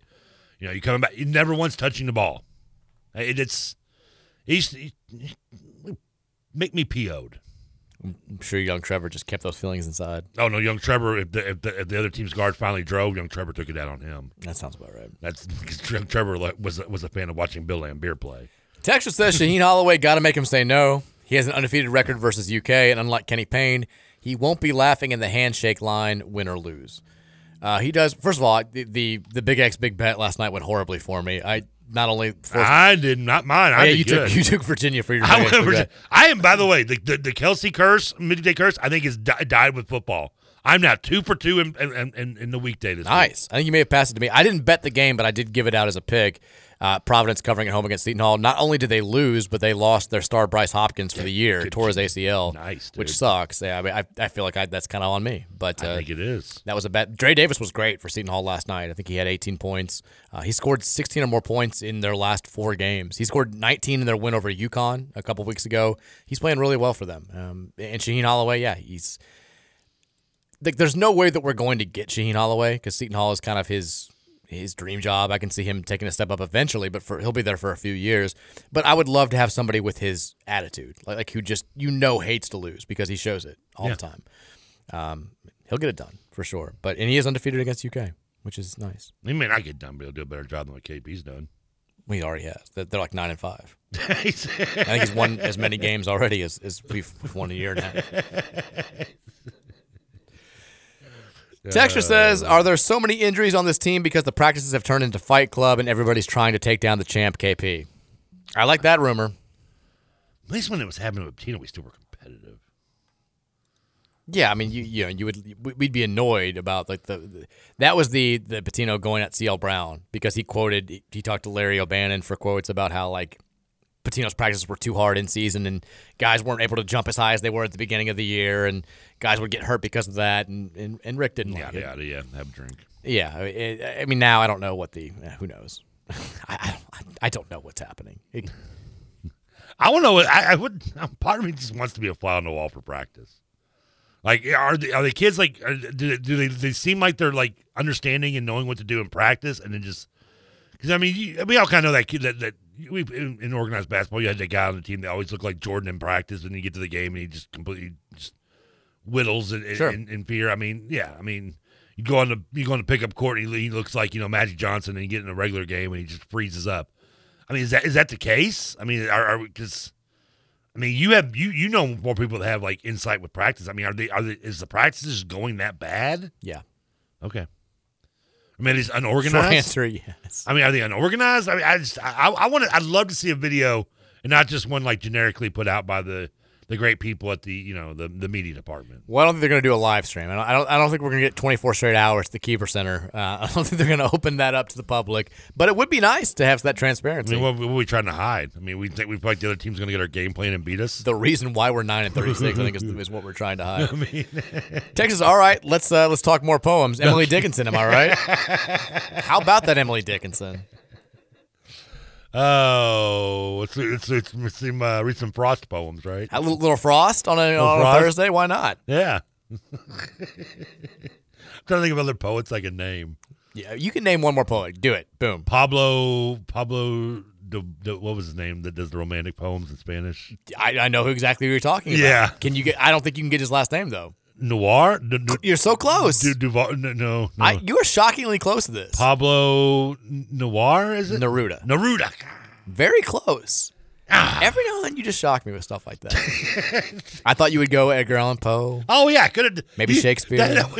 but Shakespeare wasn't a poet, was he? I thought was- Sure. was more of a script writer. Who wrote sonnets? Okay, well, what's the, what's the difference between a script and a, a, a poem? I guess. I mean, A, a lot. They're very clear differences. I, only, only me would go like some some random Spanish romantic poet I- and not leave Edgar Allan Poe. Edgar Allan Poe or I like mean, that's like a KP move. Like, don't go for Walt the layup. Whitman. Let's just take the half court shot. Hey, are you I, I was impressed. Thank you. Shel Silverstein yesterday. Yeah, it still came. I oh, I had to look that book up. I want to buy that book. Light in the attic. Texas says, "Did you put any water in the Keurig?" TK nailed the margin last night. I don't. The first time I've nailed anything in a while. There is water in the Keurig. but but we prefer whiskey at this point. Yeah, Trevor, work on that. Get get get it going. Can, can, can you do that? Can I do what? Can you put liquor in instead of water in a Keurig? Would it work? Probably. I don't think so. I mean, How would that taste? the liquid would come up not great. it mixed with coffee. Very hot. There was a. Hot toddy. I won't name names when I say this, but there was a radio show host at one of the stations that I've worked at who would treat the sales staff like they were kind of like assistants. He'd be like, "Can you, br- can you bring a cup of oh. coffee in?" And like they would do it, but they like. So you can all guess who, who I'm talking about, but like they hated it. They were they would get so. I'm like, yeah, like you're- you're not like they're sales staff. They're not like below you. But he'd be like, "Can you bring a cup of coffee in the, in the studio in, in like five minutes?" I was like, "Oh God!" I like, cringed every time. I mean, I wouldn't happened. even do that with an intern. Really. No, I wouldn't I, either. I, I, I kidded about it with you know with with Jenna and stuff that you know I go get you know but I, was not, I wasn't serious. I mean I was joking. The only time it, now Easy would uh, sometimes ask me to go like Subway for him as an intern, but like I don't, he, he knew that I, I wanted to do it so I could smoke a couple cigarettes, turn you know, and make take get out of the rat. No, when when we would go This, on, this it wasn't like you know, you Right. know, go get my laundry. That's different. Yeah, it's like, hey, do you want, you mind going to get me some Subway over down the street? And I'm like, no, I don't mind. when we would be on remotes, John uh, Ramsey, like if, if we had like an intern setting us up or something, he would give them if there was like a Wendy's close by, like, "Can you go get me this from Wendy's?" And like he'd give them twenty bucks and be like, "Get whatever you want for Yeah, yourself." Yeah, exactly. Yeah. Or if if he wanted a coffee, you, you know, he would he'd give whoever, be like, "Can you do you care to run it?" Because we would be like doing show prep and stuff. And he'd be like, "Can you Yeah, get it- this and get something for yourself too? Do you mind going to grab me something to drink at the bar? Or But this was Yeah. different. This would be like, this person would walk into the you know come into the, the studio and be like, "I'm going on at 15. Like, can you could someone bring me a coffee in five minutes?" I'm like, eh, you know, "This is it's not exactly. These are not your subordinates. This is not the way that it's supposed to." That would that story started different than I thought you were going to start. I thought you were going to tell me a story about a, coworker that would would drink on the air. Uh, well, I mean, I've got several of those, I by can- the way. Same. some some more obvious than others. Not saying it hasn't happened before, Uh, but I agree. Texas, can you get Corey Alexander as a guest on the show? I don't think he'd want to. No, I don't want to either. I mean, I just because because it would. How dare you, Corey? Yeah, I mean, that that just would that would be unprofessionally rude. I mean, that would just because we'd bring him on just to literally attack him, and we don't need to do that. Texas says, just when I thought we were almost all on the same page as a fan base regarding Kenny Payne, 2024 immediately begins with the commentator lectures and fun gaslighting again. I mean, I think we're all on the yeah, same page. He's us in with that Martian. Because somebody somebody messaged me last night and was like, "How long is this going to keep going?" As far as the announcers lecturing us about Kenny Payne, and I was like, "Probably 18 more games." I mean, I, you know, they're going to keep doing this, especially when it's announcers who are like former players, and I think, think there's a there's a fraternity here that they're you know not going to. Although I say that, and Tim Welsh was very critical, and he's he's definitely a former head coach. Yeah, but he also he didn't start. He, he like you said, he started off trying to be positive, and just he couldn't do it anymore. He was reacting to what was what he was seeing with his own eyes. Yeah, I mean which- that's, that's what we want in announcers, right? Sure, absolutely. I, I mean, like I, like I remember there was one big Monday game back in the big. It was one of the the UConn teams. You know, they always they're, they're feast or famine. They're either like national title good or they're just not very good at all. And it was one of the years where we were really good. Maybe it was 08. No, they were really good in 09. It was like maybe 2011, 2012. Anyway, we were blowing them out. And Jay Bilas straight up was like, this is embarrassing for UConn. Like they're fun to play against right now. Like this is just like Louisville's doing whatever they want to, and that's just him reacting to what he's seeing. It's not like he hates UConn or thinks that um, you know Jim Calhoun. I think that was Calhoun still. I don't think it was Kevin Ollie yet. Is a, is a bad coach or whatever. But he's you, call out poor coaching, poor game planning, poor effort from the players when you see it. Like you, don't just like be like lecturing the fans and saying if you're unhappy with what you're getting, then uh, it could get worse. I'm like, no, it couldn't. It couldn't. This isn't a we're forcing Jamie Dixon out because he's not going deep enough into the NCAA tournament situation, and we're going to get Kevin Stallings. When people say like, "Oh, if you fired Kenny Payne now, like this whole thing would just explode," it's exploded. This is this is as bad as it can get at a place like Louisville. I mean, not to split sports, but it's, it's like we're not we're not Georgia getting rid of Mark Richt, Exactly. Yeah, we're, who we're- won ten games, and we're like, are, did- were we? You know, don't the grass isn't going to be green on the other side. Well, maybe it will, and it was in this case. It was. It- It's not, or like Indiana with Tom Crean, where it's like I, I'm getting Yeah. like Sweet 16s and, and the occasional Big Ten regular season champion. Just it's not enough. We need somebody to win national titles and get to Final Fours, and you haven't done it in 12 years, and we got to move on. Like this is this is we're nine and 36, and it's been two. My son is a full two years. He hasn't seen Louisville win a game away from home. Has not seen a, a road victory or a neutral court victory. The last three Indiana coaches they've done that with, or they're about to do it with a third. I think. I think you're probably right. I think the after the last the night. groaning is becoming more audible in Bloomington. They're they're just not very good. I mean, we should have beaten them. That's that's all you need to know. I hate to say I told y'all so about Mike Woodson, Yeah. but you know, I thought it was a bad hire at first, and I was like, you know what? I'll eat my words. He's doing a lot of good stuff right now. Speaking of, uh, Well, and that's what I think they want with KP. Like, if KP brings in, you know, Trace Jackson, you know, Davis type, a couple of the players at that level, yeah, we're probably going to start winning start 14, 15 games just off talent alone, I would think. But that that doesn't mean we're doing any good. That's why, like, with last year's squad, I was kind of happy to see him get it because we were going to see what kind of coach he really was with that team. And we know now what kind of coach he really is. did you see? Speaking of, uh, like candidates, did you see your boy Mick Cronin last night? I I know they lost because after the U of L game, I started watch. I did some stuff, and I when I turned, uh, I started watching Game of Thrones again. Um, finishing season four, it's such a great season. I got hooked back onto it last night. It's a great season. But that I just needed something to like get my mind off basketball after the game. So, but when I when I stopped in, at one point during uh, during the stream, it was like the last minute or so of the game, and they were getting beat. Uh, I guess by like eight or something. I think. So they lost to Stanford. Yeah, this- and then Mick went off on his team. Oh no! After the game. No, Mick, what did you do? He said the, the fallacy is that freshmen get better as the year goes on. It's a fallacy because forget the one percentile. For the rest of them, it's harder as the year goes on because it gets harder to win because there's scouting reports, the games mean more, and it gets more physical, which I do kind of agree with. He, but he was criticized for yanking Yanni Fib, Fibluil, I forget how to pronounce his last name, one of the, the, the international players that he's brought in after a quick turnover. He, he's been pretty good, but he's definitely feast or famine. And he said, that's on him, not me. Like I tell guys, it's hard, so you can go quit and go home or make an excuse and transfer like 1,900 guys, or you can get better. Look in the mirror, but you've got to look in the mirror first. You can't call your mommy, she can't help you. You've got an opportunity of a lifetime, and it may not last forever depending on your performance. I don't know if he wants to come here now with this team. the thing is, like, it's the old school mentality of these kid kids these days. But the the fact of the matter is, you've got to find somebody if you're a program like Louisville or UCLA or whoever who doesn't think that way. Who's willing to you, you want the, the good recruiting classes and ideally to develop kids over the course of two or three years, but who's realistic about the transfer portal and how it needs to be utilized moving forward. I mean, we had Kenny Payne saying these ty- same types of same things, less derogatorily, but c- kind of the same sentiments for the last couple of years. And just recently, he's been like, "I got to use the transfer portal now," and we're like, "We we know you've got to." And if if Mick Cronin doesn't change his tune, then despite the last three years being very very good and him you know, having this uh, you know, pretty good reputation nationally, like it's he's gonna have more seasons like this one where they're struggling to get to 500 and and not competing for national titles. So I don't know if you it, it, it's a hit to the uh, what what is the bring my home guy Mick is the pick the the Mick is the pick movement. I'm trying to. I, I told. I, we both told basically IU fans about Woodson. Listen to us about Cronin. Yes, I'm not as anti Cronin as you are, and I but I'm, understand not this. If Cronin comes over he's- the moon. I'm not saying he would be off. I mean, he'd probably he'd be our Mick. He'd be our Tom Crean at IU. I can see that. That's and and I think Mick knows what he's doing.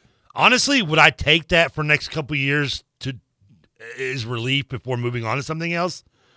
I'm getting close to saying yes, but I'd, I'd rather not. Yeah. I mean, if you give me these three good like Sweet 16 runs, where I mean, with Cronin before we can maybe bring someone else in. I mean, right now maybe I'd take that. Texas says, "Babe, wake up. Dino is starting." when I saw that last night, I was like, "I gotta tell Trevor." What are we doing? I mean, would you? Would you, I mean? I get with Trey out, but would you have started like?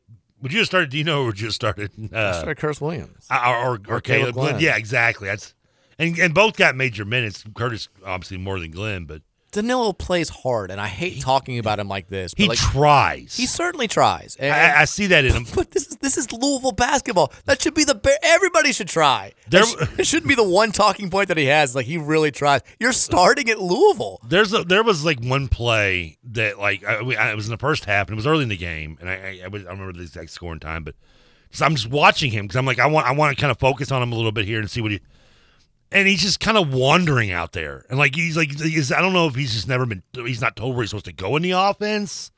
If he's just if he has if he's one of my favorite quotes when I coached little league and I told a kid a play and I got told the story and you know I, I work out this play and I'm like I tell this kid to do this this and this and he does nothing completely just nothing what I told him. And after the play and the timeout, he comes back to the huddle. I'm like, I remember I'm like, Mark, what, what what is wrong? He's like, Coach, I, I forgot. He's like, it's a long way from the huddle to the court. And I'm like, that, that's how is, is that Dino? I mean, is that is that what we're? I love your coaching story. it's it's, it's a 12 year old. I'm like, why didn't you do that? He's like, I forgot, Coach. That's what he told me. Uh, but I mean, is that, I don't know. I mean, as because that's he looks like. He reminded me of my little kid I used to coach. That would just wander around on the court, like he has no idea where he's supposed to go. We have we have so many texts. I think at one point he ran into a player.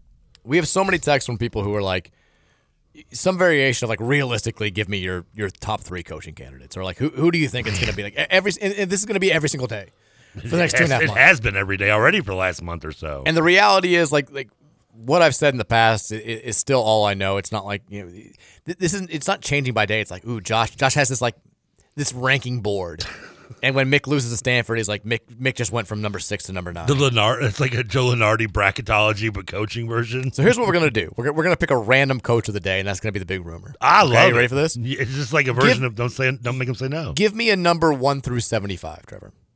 Many candidates we have? Give me a number one through seventy-five. I Sure. mean, day one, why not? Giggity, sixty nine. sixty-nine. Okay. Start off start off on a good note. Oh God, this your coaching candidate of the day. Are you ready for this? Here's what I'm hearing. I'm, I'm going to phrase this every day. As this is what I'm hearing. Notorious angry person and lifelong Iowa head coach Fran McCaffery is very interested in the Louisville That's job. not six. That's ninety six. Can, can you? Can you? Could we get Fran, Fran to say? Uh, to got to make him say no. I Fran mean- McCaffery is the latest rumor. It was fire up the message boards. We'll do this every day from from, now until whenever this actually happens. Would you take Fran McCaffery over KP? I take anybody over KP. Like I would. I would take Fran. Mc, listen, uh, I take Fran Drescher over KP at this point. Fran Press- Drescher could beat Pitt. press conferences would be entertaining. I'll give you that. Danilo. Nah. Um, Um, Iowa's not good this year, by the way. It's a bad year to get Fran. Really? They're But- not. Are they by comparison to Maybe, us? they'll- I mean- well, of course they're better than us. I mean, I, I said one through seventy-five. I we're not. That's via the net rankings. That's, that's how I was choosing today. Uh, but yeah, we are. What, what's our net ranking update today? Boom, boom. Net ranking update. Uh, we dropped seven spots from last night. We are now two sixty-six. One spot behind Navy. the part, the pro, the bad part is Virginia dropped nine spots. Did they really? I don't know. They, uh, they actually they rose That five seems to spots. be usually. Usually, when we lose to a team, the team that beats us drops. Well, the thing that not when they beat us by more than the spread. We are uh, on KenPom. We were 184 yesterday. We are now 205. Oh my God. We are one spot ahead of Vanderbilt. Not the worst power conference team. I can, how did I completely forget Iowa was a two seed at one point? They've been two seed multiple times. Yeah. They just never win in the tournament. He's never been the Sweet 16 in Iowa. Well, just uh, no, he's actually only been two seed once at Iowa. They lost Northwestern State. Yeah, that was that, that was the, the COVID year, uh, and then the yeah, when they had National Player of the Year a couple years ago. yeah with guards. I completely forgot they were the two seed. They lost in the second round, but um, Guy sucks in the tournament. just- terrible. At least, at least he gets there. Oh, they, and, the, and the Northwestern State loss was not under McCaffery. Oh, what? Yeah, they, they, Alford was a three seed at one point with them, and they lost in the Yeah. first round. Yeah, but that's uh, they've never the two seed with uh, Garza in twenty twenty one is the only time that's the highest seed they've ever had. At He did almost. Here's the rumor of the day. You know, they almost knocked us off in the second round in 09 when we were the number one overall seed when he was at Siena. And ever since then, he's been like, that's the program that I want. I, I want to be the head coach of. That's what Fran McCaffery said. Well, Fran, I, I don't know if there's any way to make you smile, but gear up. Come on, call, bring him up. I mean, the press Also, a guy that won't give you any laughing and handshake line after a loss. Oh God, and and I mean, it, the press conferences will be entertaining in a better way than they are now. I mean, could, we, He's we- only 64. We joked about uh, what's his name killing uh, Matt, uh, up at UMass. Um, what was the the the the, the, the guards that we Matt something Matt Cross. Matt Cross. I already forgot his name. We talked about him getting killed up there. I mean, could you imagine Fran taking over like this team right now? I mean, just coming in right at this point. He wouldn't last more than like two days. By the I way, mean- Matt Cross is averaging 17 points per Oh, game. I know. It, that- talk about just complete. That might was one of the more mind blowing things in the last couple years in basketball that I can can I'd say. He's still only shooting. I never thought he'd be both that being playing this well and surviving this long. I knew he had skills. I, I thought that he would be killed by Frank Martin, but Yeah. he's still only shooting 28% from three. But he's, I mean, he's a versatile dude. He's, he's averaging almost, he's almost averaging a double double, 16 and a half points, 8.2 rebounds per game, and 3.3 assists per game.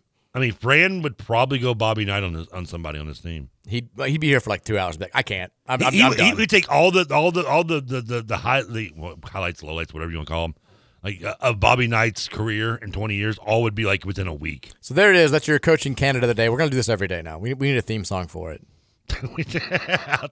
Coaching can of the day. What's the candidate? What's the candidate of I'll- the day? gi- give me. Like I said, I'm I'm now be uh, I'll be hanging out here for do the Bellarmine game after the show tonight. So Go Knights. Uh, yeah, I guess I, Josh took called and said he, he got tickets to the Duke Louisville game tonight. So uh, he asked if I could cover, and I said yeah, because I'm a nice guy, sucker. And uh, I'll have to I'll come up with a song today. We song for who's our coaching candidate, Texture says, other than make him say no. make him say nah. Nah.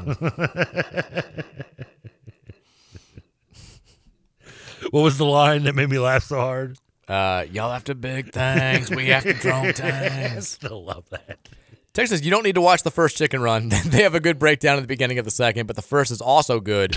you should have watched that one last night instead of the game. I probably should have. I actually looked it up online because the first one came out like 2001.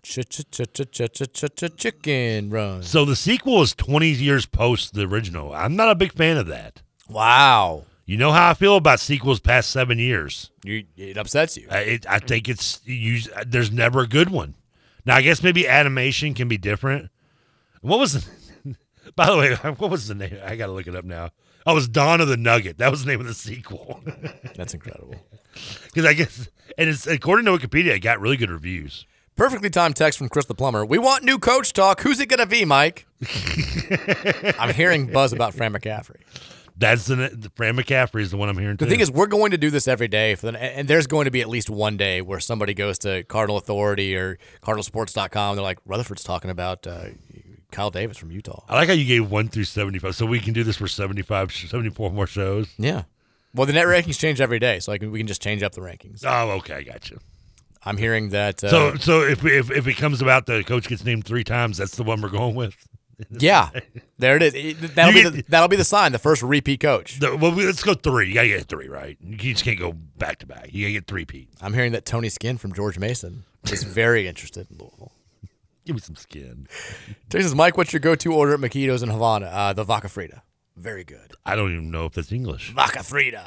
What is that? It's like crispy beef with peppers, and it's delicious. Sounds good. It's very good. Um, Texas Chinese last night. I love Chinese. I got all I did was egg rolls though. Texas, there's nothing to say about men's basketball. It's Newton's first law of motion at this point. An object in motion stays in motion with the same speed and the same direction unless acted upon by an unbalanced force. And we all know what that unbalanced force is at this point. There's no need to rehash the same story after every game. Let's spend time speculating on who Josh is going to hire to be that unbalanced force. I'm hearing Fran McCaffery. A lot of buzz around his name. Um, a lot of momentum. He's he's he's, he's getting frustrated in Iowa, underappreciated. Uh, his kids Lack of tournament success. I think his kid, his last kid, has graduated. Texas Mike ranted. I did not rant. No, I think I ranted more than you. I don't think you ranted at all. Um, yeah, that's what I'm saying. Even I, it, I don't think you ranted. Don't, yeah, don't, don't don't say I ranted. that wasn't like you'll know when I rant. I didn't rant. You think that was a rant? You ain't seen nothing yet. Don't let anybody say that I ranted. Not ridiculous. No ranting on the show. I've never ranted. Let's take a break. When we come back, more from you guys. 502 414 1450. It's the Mike Rutherford Show, Thursday edition, here on 1450 and 96.1, The Big X.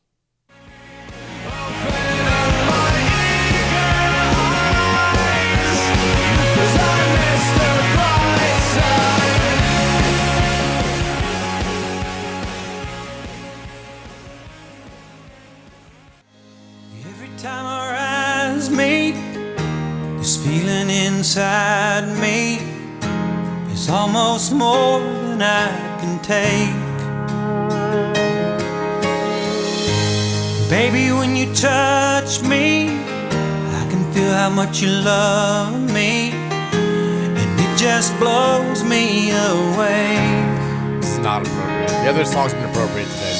I'm not I've amazed by never anything. been this Hey, it's the name of the close song. Welcome back in. Thursday edition of the Mike I Rutherford Show, your thoughts. 1450 96.1, The Big X. Cut can see your dreams. Cut the music. Cut the music. We don't need the Lone Star on this Thursday. Oh, you know it. I do know some. I'm so in love with you. It just keeps getting better. I know the song. I thought about making that like one of the Brahms songs. Really? it's a little too much. Even for this show. Really? Yeah. That's that's where the line is drawn. I have uh, so something funny that's kind of happening. So I mentioned in the first hour we were talking about like the the Eric Crawford question to the fan base last night about when's the last time that Louisville basketball had kind of a magic moment. And I said, as I tend to do, like especially after Louisville losses, when I'm trying to deflect from my real feelings, I sent a sarcastic response where I was like, "The 2022 Louisville Live Dunk Contest." Which was one of our early shows, wasn't it? I mean, we were on the air together during that, after that. Well, we it was like a year and a half into the show. So Oh, yeah. yeah. we started in August of 2021. This was uh, October of 2022. Much like a dog, the time concept is like over my head. I know. Especially, you know, the last since the pandemic, it all kind of just blends together, right? It kind of does. So, like, I, I made a joking response. It, it has devolved into like everybody just bringing up all the horrible things from that Louisville Live in sort of a, a funny way. And I'd forgotten that Eric Crawford points this out. Peyton Verhulst from the women's team won the three point shooting contest. She beat Zan Payne, who won on the, the men's side. And she went on to shoot 21% from three point range before leaving the team in the middle of the year. Uh, she's now at Oklahoma. Uh, I was like, oh, yeah. And then the, people are sharing pictures that they had taken of the women's team reacting to the dunk contest where nobody could make a dunk besides Brent Huntley Hatfield not being able to jump jump over Jack Harlow. It was uh yeah, I mean you, you had like 75 people talking at the same time. That's when we should have known that this was just all going to go poorly. That's pretty much yeah. You can just anybody ever ask like, how'd the two years of Kenny Payne's tenure go at Kentucky, Louisville? And I'm, I'm solidifying saying only two years. Just show them that video. Just be like here you go. Like the 3 years prior we kept getting Like recruits 30 minute version of it. we like got recruits to commit the, when it was at Forest Street and when it was at Churchill Downs. Like all the players that came the first year were like, we're we're, we're not going to play here. This is Don't forget, remember that was also the event. Like, like all the other recruits that we were like so excited to maybe get, none of them showed up that day. at the last second. Yeah, Yeah, they're like, never mind, we're good. What was the the, the guard that ended up going to Australia? The kid who went to Texas, AJ Johnson. Well, he did Texas, but he and then went, you know, and then went to Australia. Yeah, Uh, he, and then some one of- was Elliot Cadeau who ended. He's now the North Carolina point guard who backed out at the last second. It was somebody like that. AJ Johnson's the one I remember the most. He was, and then and it, it was like because we were like this seems kind of suspicious. And then like an hour later, I think it was Cadeau was like, "I'm not coming either. We all have COVID." I was like, "Okay." well." and they both were like, "We're trying to reschedule a visit," and you know, didn't, didn't work out well. 502-414-1450, the Thornton's text line. We're reacting to last night's loss to Virginia. The U of L women's basketball team uh, is in action tonight as we as we transition into much better news, uh, and it's a big one. Louisville taking on Duke. Um, the Cards coming off of a big victory over Miami. It's an eight o'clock home game tonight at the KFC Yum! Center. Duke is nine and four. Louisville coming into the game ranked 17th in the country and with a 12 and two record. I think we're one and zero in the ACC. Um, so it'll be you know if you want to go watch competent basketball inside the KFC Yum! Center, now is the time to do it because you're probably not going to see it on Saturday. Uh, but Cards in action tonight against Duke, eight o'clock. You can hear all the action on our sister station 970 WGTK. Uh, you can watch the game live on the ACC network tonight. So if you want to watch the cards, boom. Get the bad taste from last night out of your mouth. But uh, that game on at the bar. I bet they will. Mojito and Havana will have it on every TV. Guarantee it. Uh, back to the Thornton Stacks line. Texture says, I was out and about the Saturday afternoon that we played DePaul. I popped in a crowded bar on Frankfort Avenue. The game wasn't on. I asked the bartender to put it on. He did, and everyone started laughing. this sucks, Mike. I hope that there's liberties taken with that story. Can you imagine turning on the Louisville game and we're like, ah, ha, ha, ha, ha, ha. It's like a cartoon. I mean, that are crying. I mean, at least they didn't boo him. It's like I asked them to turn on the game. They just all kicked my ass. They all started hissing at me. I just I got, got the bleep kicked out of me because I asked them to turn the Louisville game on. One guy, th- one guy threw a chair at me. Broke a bottle over my head instantly. We're watching St. John's Butler in this bar. Yeah, this, was Big East only. Texas says I went to rumors during the Louisville versus Texas game and I had to ask them to put the game on. I was shocked, but now find myself struggling to watch the games too. Seems to be a common occurrence a lot around Louisville, doesn't it? It's like a self-preservation thing, I think, for these local businesses. I've, I haven't been rumors in forever. I love rumors. They get wings. Texas, someone on the Cardinal Authority message board today holding a, holding a clown out promotion where everyone going to the game Saturday dresses up like a clown with full makeup. Someone else suggested a brown bag where everyone wears a paper, paper sack over their heads. I'm 52 and never would have dreamed growing up in the 80s that we would find ourselves here someday. Well, there were plenty of brown bags at the UK game. I mean, Yeah, those pictures that- that- circulated. yeah. I mean, we don't need to do that. Again, I agree. I'm not. Yeah, it's kind of played out personally. if, if we did a clown out where like the the the four thousand people that are going to this game showed up in clown makeup and stuff, it's not like that would I, that that wouldn't force Josh Heird's hand. He would be like, well, now I've got to fire him. Like again, he's aware of the situation. Everyone's aware of the situation. Yeah, I don't think you, Josh, You if you want to show up to the games, you can. If you don't want to show up to the games, whatever. Like that's yeah. Josh isn't sitting around going, "Oh, really? They're not happy? They're unhappy." Uh, then why is he wearing a bag on his head? I don't get it. I don't, I don't think he's that clue. Vince might have been, but I don't think Josh is. my man gets i mean like i just know like from my mentions like w- when i tweet anything bad about a game like there's 75 people that are like tagging josh heird in their response Oh, yeah. like you know I, I- i'll just be like this is you know louisville's lost uh, 20 consecutive road games now under kenny payne and like six like 60 people right away are like feel good about this at josh heird like i'm pretty sure he knows the situation right I mean, now. we, we know he, he he pays attention to social media from his acknowledging the you know bring Brom home guy when he hired Jeff. Sure. So I mean, yeah. So yeah, he's. I feel like he's probably you have to tag him. I kind of feel like Josh kind of got to probably search his name on there. I don't want to think that's true, but I, I mean, also like you don't have to tag him because he watches the games too. He, he knows what's going on. Like Josh, he, he knows sports. Shockingly, he, he's not sitting back and being like, "I thought that two and twenty one in the ACC was fine." Uh, he he knows this is bad. Uh, do I wish that we could go ahead and make a move now? Yeah, I do, but I have confidence that like I, like, people now are, are, are trying to, to spin this into if he wouldn't make the move at the the halfway point with the, the Christmas break and all this stuff, then we're going to get a third year of Kenny Payne, regardless of how bad this gets. And I, I don't think that that's at all the case. I, I think we've got 80 days left of this, barring some sort of remarkable, like you know, crazy run to end the season, and then we'll look ahead to what's next. I like how we're counting it down like like a kid in seventh grade waiting for summer vacation. What else do you want me to count down to? It's not the NCAA tournament anymore. If I wasn't using the, the Europe song for the transfer portal, we could do it for the end of Kenny Payne's career. Well, how would that work? The final countdown. Oh yeah, I thought you were like going to change the lyrics or something. No, no, we no. In this case, we don't have to do it anyway. It's the KP countdown. We can be we can be as lazy as his coaching tenure. We'll just let it play. Best songs about countdowns. uh, shockingly, it's not the first result. Uh, Really? Countdown by Beyonce is the number one result. No, of course. Eh, Never heard of it. Who's Beyonce? Beyonce. Give me Europe. Yeah, you think I mean, Beyonce's Beyonce's big. Europe's bigger. It's a whole continent. it's a whole con. Beyonce's just a country. Texas Corey Alexander also said the only reason this season is in shambles is because of the Texas loss.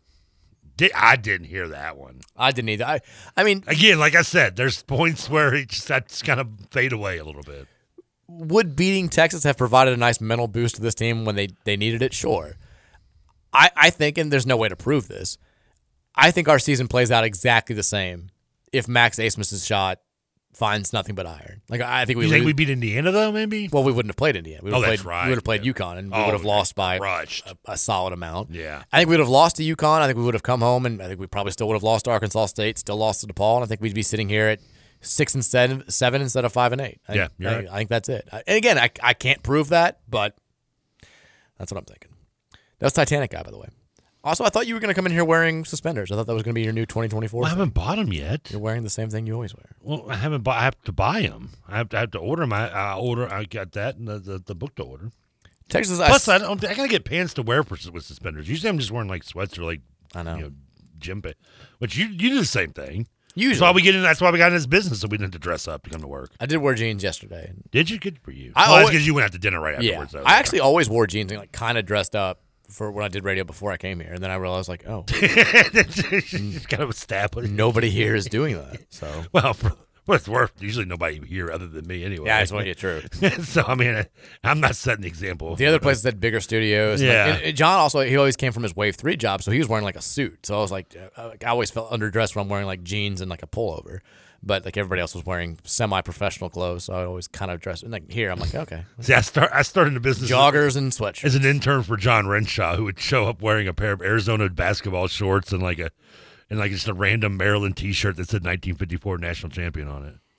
Texas says, I saw that resume thing and I laughed. There was no mention of his head coaching record or his career, which seemed pretty relevant. Yeah, they just like, they don't look, don't worry about the wins and the losses. Like, well, I don't know why more people don't listen to Paul and Bob. So much more enjoyable than whatever bum announcers we get. Because it's hard to like, you have to sync up the Yeah. the TV and the radio, and also like, There's an app, I think you can do. there is, with. but like it's that's it's too much work. Yeah, for this team. Yeah, I'm not gonna. My dad, my dad does it. My dad listens to Paul like with every, for every game. That's crazy. You have an app now because I just remember back in the day, my uncle would do it with with as a uh, UK fan with Caywood Ledford all the time. I think a lot of people did. Yeah. And- and even or even at games, like you ever you ever had the, the football games where I guess people still do it where, I mean they'd wear like you know the radio headset while they're watching it live at the at the football game. Yeah, for sure. Yeah, I'm sure people still do it now and again. I don't see it as much. No, maybe, but yeah, of course, then maybe the headsets are smaller now. Like back then, you had the big True. old, you know, big, big, big antenna thing coming up from you. You start not to notice it. Now you just got a little earbud. I always secretly wondered if those people just like didn't want to interact with the people around them. If they just if they were like, Interesting question. yeah, like I, I, yeah, I'm listening to the game. I've got to keep up with everything. I'm like, you just don't want to talk to people. See, I, I never got that either because point one of the best points of going to a game is being like in the atmosphere of the people with Sure. you and your fans. I'm with you. Yeah, I totally agree. Texture says Dusty May, by the way, is only making 1.25 million dollars right now, and then says is Kenny. I'm not gonna read that. Um, yeah, I mean, Dusty. We, I, mean, I don't think that should be a shock that FAU is paying significantly less for their head basketball coach than than we are. Yeah, that really should come as. A, I mean, They've got a fun system. They're fun to watch. there's programs that are that were a lot of most of our programs are probably coach coaches are probably making more than Dusty May. I, I don't know what like they're gonna do. Florida Atlantic is gonna be a shocking or not shocking, but fascinating case study this year because they've got really good wins. Like they beat Arizona on a neutral floor in what probably is the best game of the Which year. surprised me because that game started out. Yeah. the game started out. The Arizona was going to blow. 'em And if you out. watched it, like I I watched almost all the game, like, like they, it wasn't like a fluky thing. They look like they belong. Yeah. They've beaten Butler on a neutral. They've beaten Texas A&M on a neutral. They've beaten Virginia Tech on, on a neutral.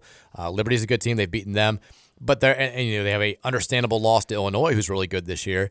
but they've also lost to Bryant at home and now Florida Gulf Coast on the road. Like those are, are losses that kind of tank your resume, and who knows what they're going to do the rest of the season uh, in in the Conference USA. Or I mean- what's the AAC now? Yeah. Like, I, I like I don't know what you do with that team. It's interesting because I mean, this is a team that what they were like thirty and one last year and still got a nine seed. Yeah. So I mean, yeah, you you add losses there. I mean, you're talking about dropping down to what a 10, 11, 12? Yeah, they were thirty-one and three going into the NCAA tournament Yeah. last year. Did they because they won like twenty eight in a row.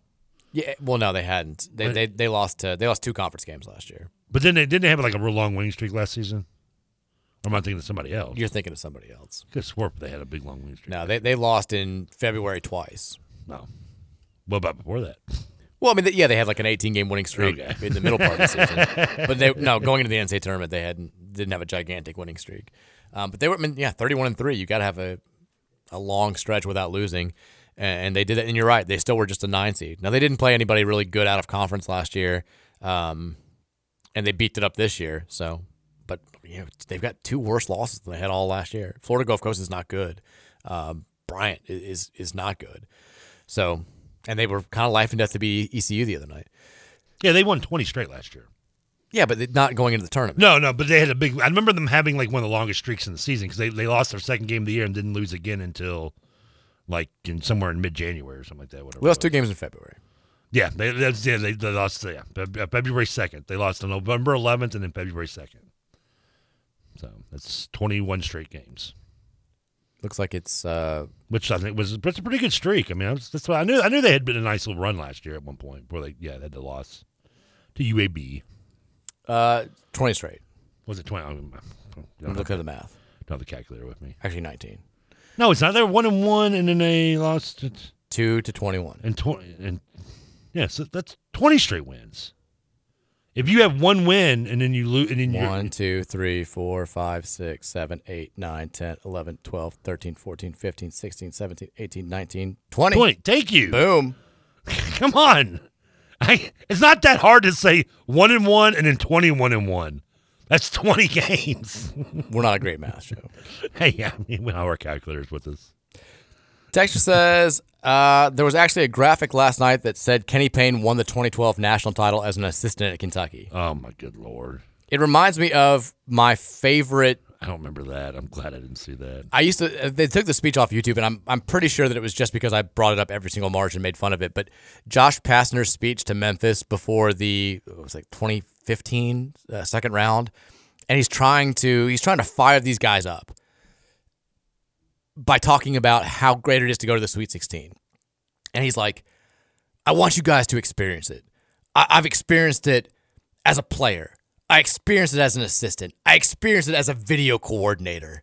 And now I want you to experience it. And they went out and they lost to Virginia. by- video coordinator. They went out and they lost to Virginia by 30. It's the worst speech I've ever seen in my entire life. But yeah, that, that's what that graphic reminds me of. He won the national title as an assistant. I want to give that speech. I experienced it as a video coordinator. I experienced it in Little League basketball. I experienced it in Madden. I, exper- I experienced it in my dream. I experienced it watching television. I've Now won- let's make it happen, people. I've won championships in fantasy. Yeah. I've won championships on Madden. I won a championship at nine years old at St. Matthews basketball. in in, in, in 2K tw- uh, 2004, I built a dynasty here in Louisville, and now I look to bring it to real life. I need you to know that feeling. Let's get it done together. I'm on the bench going X X circle square. Texas, the U of L women's basketball team, it should be noted, is also going for its 1,000th all-time victory tonight against Duke. Really interesting. I saw they got 90. Yeah, nine nine ninety nine was the win over Miami over the weekend. Duke would be a nice program to get it against. That'd be cool. Yeah. I mean, we're kind of hitting our stride a little bit. They're, they're after the UConn loss. I think they found out some things about themselves, found out how far they had to go. I, I like. I still think this. You have. It's hard to get. I don't want to say it's hard to get super fired up about this team because they play really well together, but they do. It does seem like the sport this year has maybe four, five, six teams that are a tier above everybody else, and those four, five, six teams are like the only ones that can realistically win the national title. But I do think that we're on that tier just below that, and maybe we can, you know, with some improvements, maybe a couple breaks in the NCAA tournament, you could get this team into the Final Four, and then who knows what would happen from there. But anybody but LSU. Just right. just don't let them. Let's have uh, let's be a little let's be '90s uh, Knoxville sports radio without talking about uh, Fat Fulmer here. Okay. Would you let would you would you be willing to move Jeff Walz to the men's team right now? Of course. Okay. I mean, it- If I'm him, I'm not doing but it. would you sacrifice? But but you have to replace him on the women's side. Um, I'm not saying coaches both. You're just moving them from one to the other. if Walz, The the, the old let's let uh, what's her name coach the uh, uh, Pat coach the men's team. Let's just let her do it.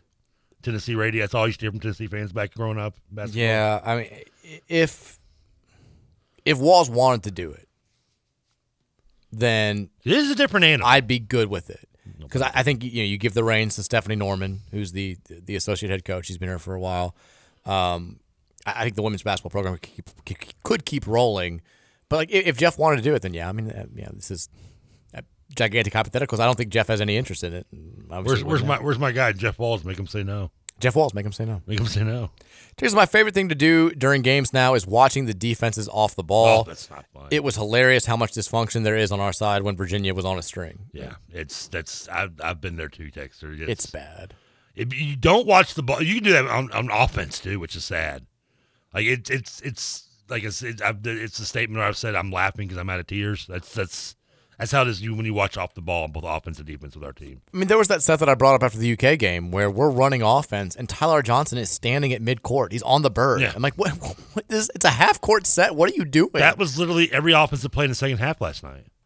There, there was one. There was one play where I, know it was late in the game. I know the game was over, but then again, theoretically, the game was over at ten minutes in the first half.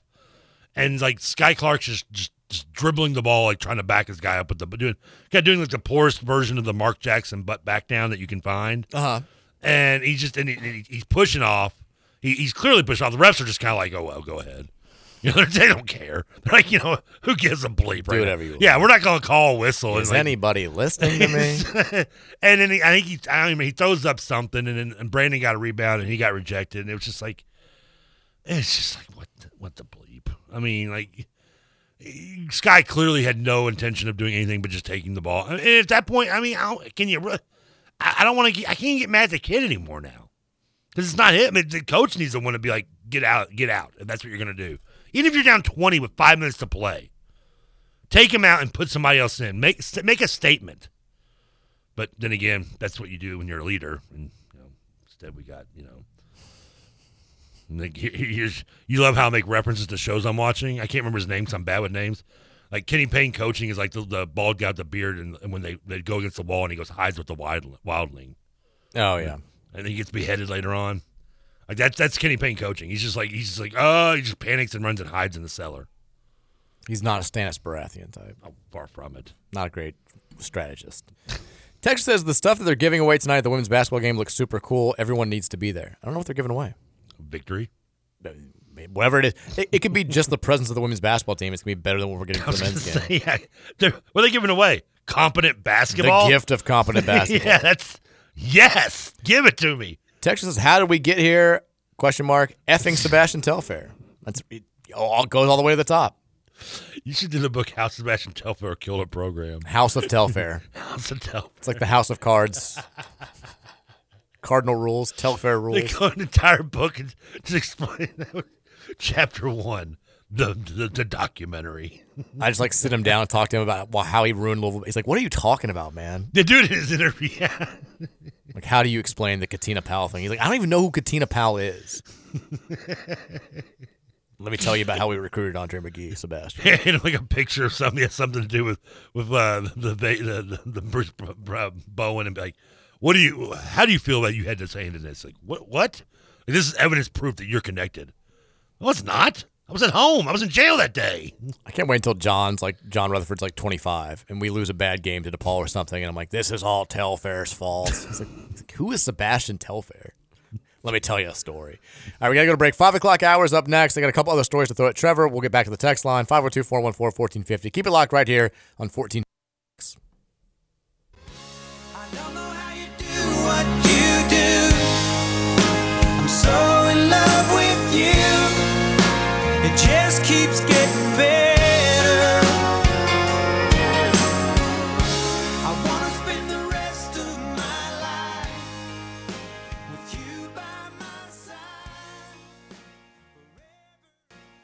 75 years of service.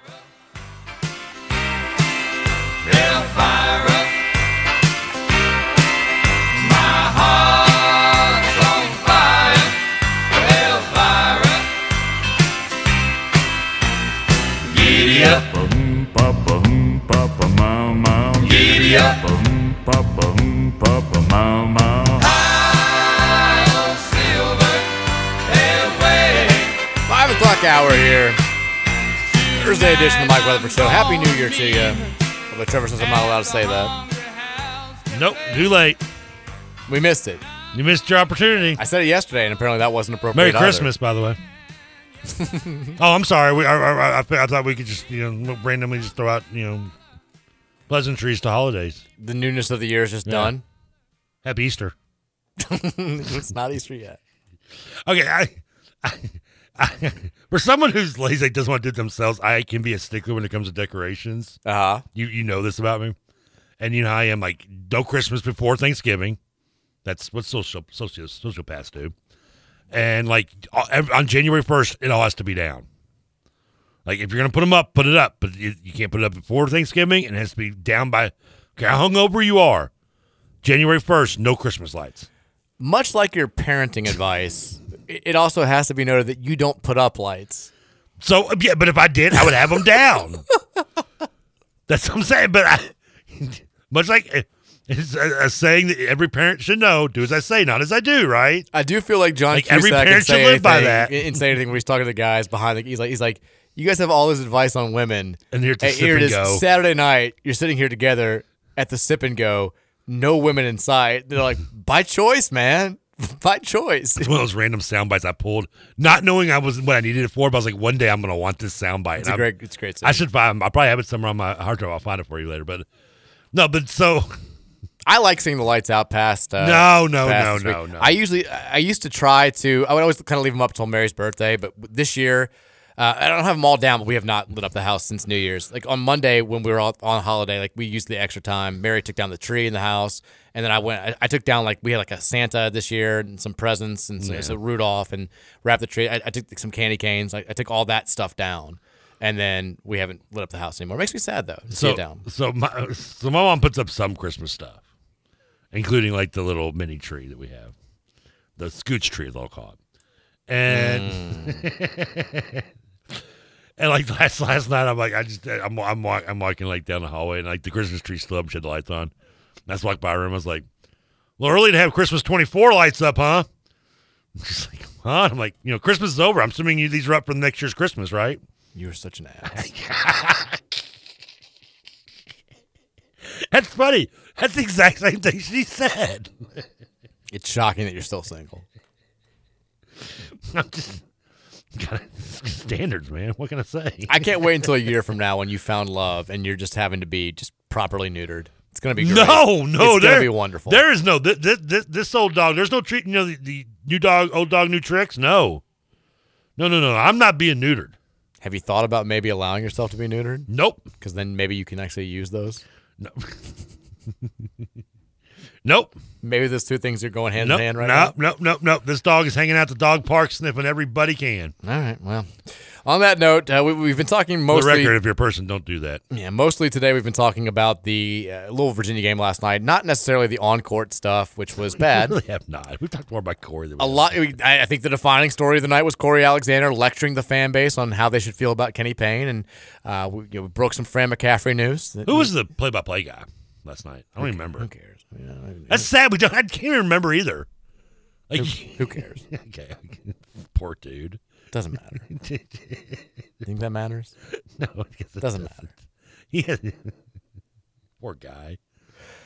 Um, Tony Bennett, uh, you know it's bad when Virginia's beating Louisville by 24. And I, I, I get, you know, people have been like, "Why are you so mad about this game? Like we're two and 16 against Virginia since uh, since we joined the ACC." I get it. Virginia's been uh, a thorn in our side since we've made the move to the conference. We've never beaten them in Charlottesville. This still was the most lopsided defeat that we've had against them. But you know it's bad when a kind of whatever Virginia team is beating you by 24 and Tony Bennett's still pretty pissed after the game. Like like he talked about how he thought that they didn't give maximum effort Like, you know, they, they weren't playing with enough grit. They weren't playing with enough steadiness. Um, after the games, like we did it in stretches, but we didn't do it for a full game. Uh, he, he kind of talked about how they, they looked soft at times. I'm like, dude, they they beat us up in every single statistical category. If they're soft, what the hell are we? Are we gelatin? Like that's it. it Just You you ready for my second Mighty Duck reference of the day? Of course. This was after the Hawks beat the Ducks, and the coach is like, "Listen, guys, you should have beaten that team by more." So and so, whoever it is, the threes. And great, great new Hawks record, 19 threes. You should have won by more. These these guys suck. That's that's, that's kind of what he sounds like, right? Yeah, I, it does. Which that may be the first time that you've ever had Coach Jack Riley compared to Tony Bennett. They're two very, very different But personalities, bounce- but the mentality is the same here. Where it's like we won by 24, but we didn't really play that well. yeah, because this team sucks. We should have beaten by 48. Exactly, and that's you know we're sitting here looking at that, being like, I thought we played pretty well actually. That's uh, you know, yeah, they should had all the layups that they missed, the, having some turnovers. I'm like, you turned the ball over five times and you beat us by I 24. thought they ended at eight, didn't Did they end up with eight? Yeah, because I remember I remember looking at the box score later on in the game and like thinking like they had eight. They had eight, eight, eight turn. No, no, we had eight turnovers. Yeah, I was. Gonna, say- I think that's right. That's what it was. Because I remember they don't turn the ball over so I was like, I was like, is there anything positive I can say other than the fact this game is over? And I was like, well, we only had eight turnovers. Curtis Williams broke out of the shooting slump. Granted, I think four of those turnovers led to li- literally like wide open dunks. We had um, One led to that. We had eight turnovers. They had three turnovers. So it's even worse. He's, he's like, we had we had a turnover here or there. I'm like, quite literally, you could say a turnover here or there because you only had three. I feel like a team could turn the ball over more than three times if you didn't even guard them. I know for a fact we would. Yeah. So this, if you're using the transitive property here, does not bode well for our chances of beating Notre Dame and not finishing last in the conference. yeah, well, Notre Dame coming off of a 22 point win over Virginia. Uh, we just lost by 24 to that same Cavalier squad.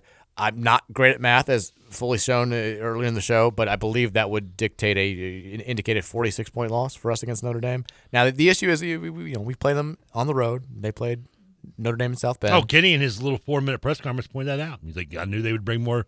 They'd bring more energy. He said they. I what as he said, and I questioned it. He's like, I watched the Notre Dame and Memphis game. I don't know if he did or not really, but you know, he's like, I knew this team would bring more energy in this game. Like, But he said, I, that's somebody. Somebody. Some coach brings more energy out of the team. I did love that he also said, I, I knew they'd shoot the ball better tonight. I'm like, at least Yeah, we I can agree on something because I knew it too. and it wasn't just like, hey, law of averages. It was, we ain't going to guard him because we don't guard anybody on As perimeter. soon as he said, I thought of you too. I knew that with that comment. It's like- I was like, finally, we agree on something. I, I knew it too, Kenny. We're, we're like minded here. They were wide open. What do you expect? So there it is. Uh, 77-53 the final score last night. They- If there was one positive to point to, seriously, I think Curtis Williams breaking out of his shooting slump. He'd been over his last 12 from three, uh, knocked down four of those last night. Kind of got a little shot happy at the at the end there. No, he's shot happy ever since he come, every time he comes in the game, Which which, I'm- have no. I'm fine with. I really am too. I, I just because at this point, yeah. Normally, I'd be like, yeah, yeah. I, I agree. Just, just, just, let just let it, just chuck it up there, dude. We still didn't have a single player who shot better than 50% from the field. Uh, Virginia as a team shot 51.7% from the field, had five players who shot 50% or better from the field. Um, just not a good, what do you want me to say? Not a good overall showing. I mean, I, I, I don't, I really, every time we start doing this and try to do it semi seriously, I, I end up back at the place where I'm like, how are we going to do this for 80 more days? We have 18 more games, 19 more games of this. When's the last time we were actually serious about talking about a little post game? Like this time, maybe last year. No. Like I, I, no, I think it'd be for me. It has to be like it was the the right before the well, no, because I, I tried to be positive somewhat and and, and But that's what we talk seriously about the team. is what falling I'm back. Yeah, but, oh yeah. I mean, but I mean, I would say like about this time in 2022. We because like if you look back, so we were on this day in 2022. We beat Pitt. It was a a tough victory. We were 10 and four and four and zero in the ACC. 10 and four and four and zero in the ACC. And there was this kind of thought of you know. We lost to DePaul. That was embarrassing. We had the Furman loss and lost to WKU, but we've we've turned it around a little bit. Chris Mack back at the helm. We've got consistency now. And then we lost the three games in a row to FSU, NC State, and Pitt, who were not you know not, not great, not terrible, but it was a, a bad look for us. We had the the win with the water ceiling against Boston College. right out game. And then came the Notre Dame game where we honored Russ Smith and, and Mack got booed, and then he basically decided he was going to quit. Yeah, we. And we, we- which the last time we looked this hapless on the road against Virginia. Speaking of, so that was January And we 20, we played one and 10 after that. We played Big Monday at Virginia with the head coach who knew he was about to resign. We only lost that game by 12. We lost by, by by half as much as we lost last night's game. Well, we haven't where we've got a, full, a coach who's fully trying, who just got a vote of confidence from the athletic director and had two weeks to prepare for this game. We lost that one by 24. Chris Mack, knowing the next day that he's going to resign, still managed to, lead- to lead us to just a 64-52 loss in Charlottesville. We lost to ten, but to two ten at the end of the season, so we technically improved. We did. That, that was a game we probably. uh, now, do you think we're going to lose? About? Do you think we're going to get closer in twenty two next time we play Virginia this year? Sure. Why not? I, I wish I had your optimism. 502 414 think 1450. But but it- to answer your question, I think during that span, we were we were talking about the game seriously. Now when Yeah. when Mack resigned or you know left, I, I think then it kind of became we would talk about the games, but it was more about who's going to be the coach, like why why are these guys fighting after every single game apparently, uh, who's being suspended. Like that's when it kind of devolved. But like this time, like two years ago, we were still talking about the ins and the outs of the games because we were you know we're four zero in the conference. We haven't played anybody good, but we still we got a shot. Like I mean, ten and four and four and zero is a dream right now. And that team ended up being what we thought was the worst team in our lifetime. Texter says, talking about Eric Crawford's uh, question about the last Magic Night victory that Louisville had. The 2020 win at Duke was huge. My dad was in the hospital and it was a great distraction. Uh, he also says, Your breakdown of that Virginia kid yesterday helped me win a little bit of money last night, so thanks for that. Well, it wasn't really a breakdown. It was, hey, this guy shoots almost 50% from three and we don't guard the three. Maybe take him to make more than two threes if, if that's the line. Great insight. yeah. He was four of seven from three last night and scored 18 points. No, I know. I, I, I, I, I, it's, yeah.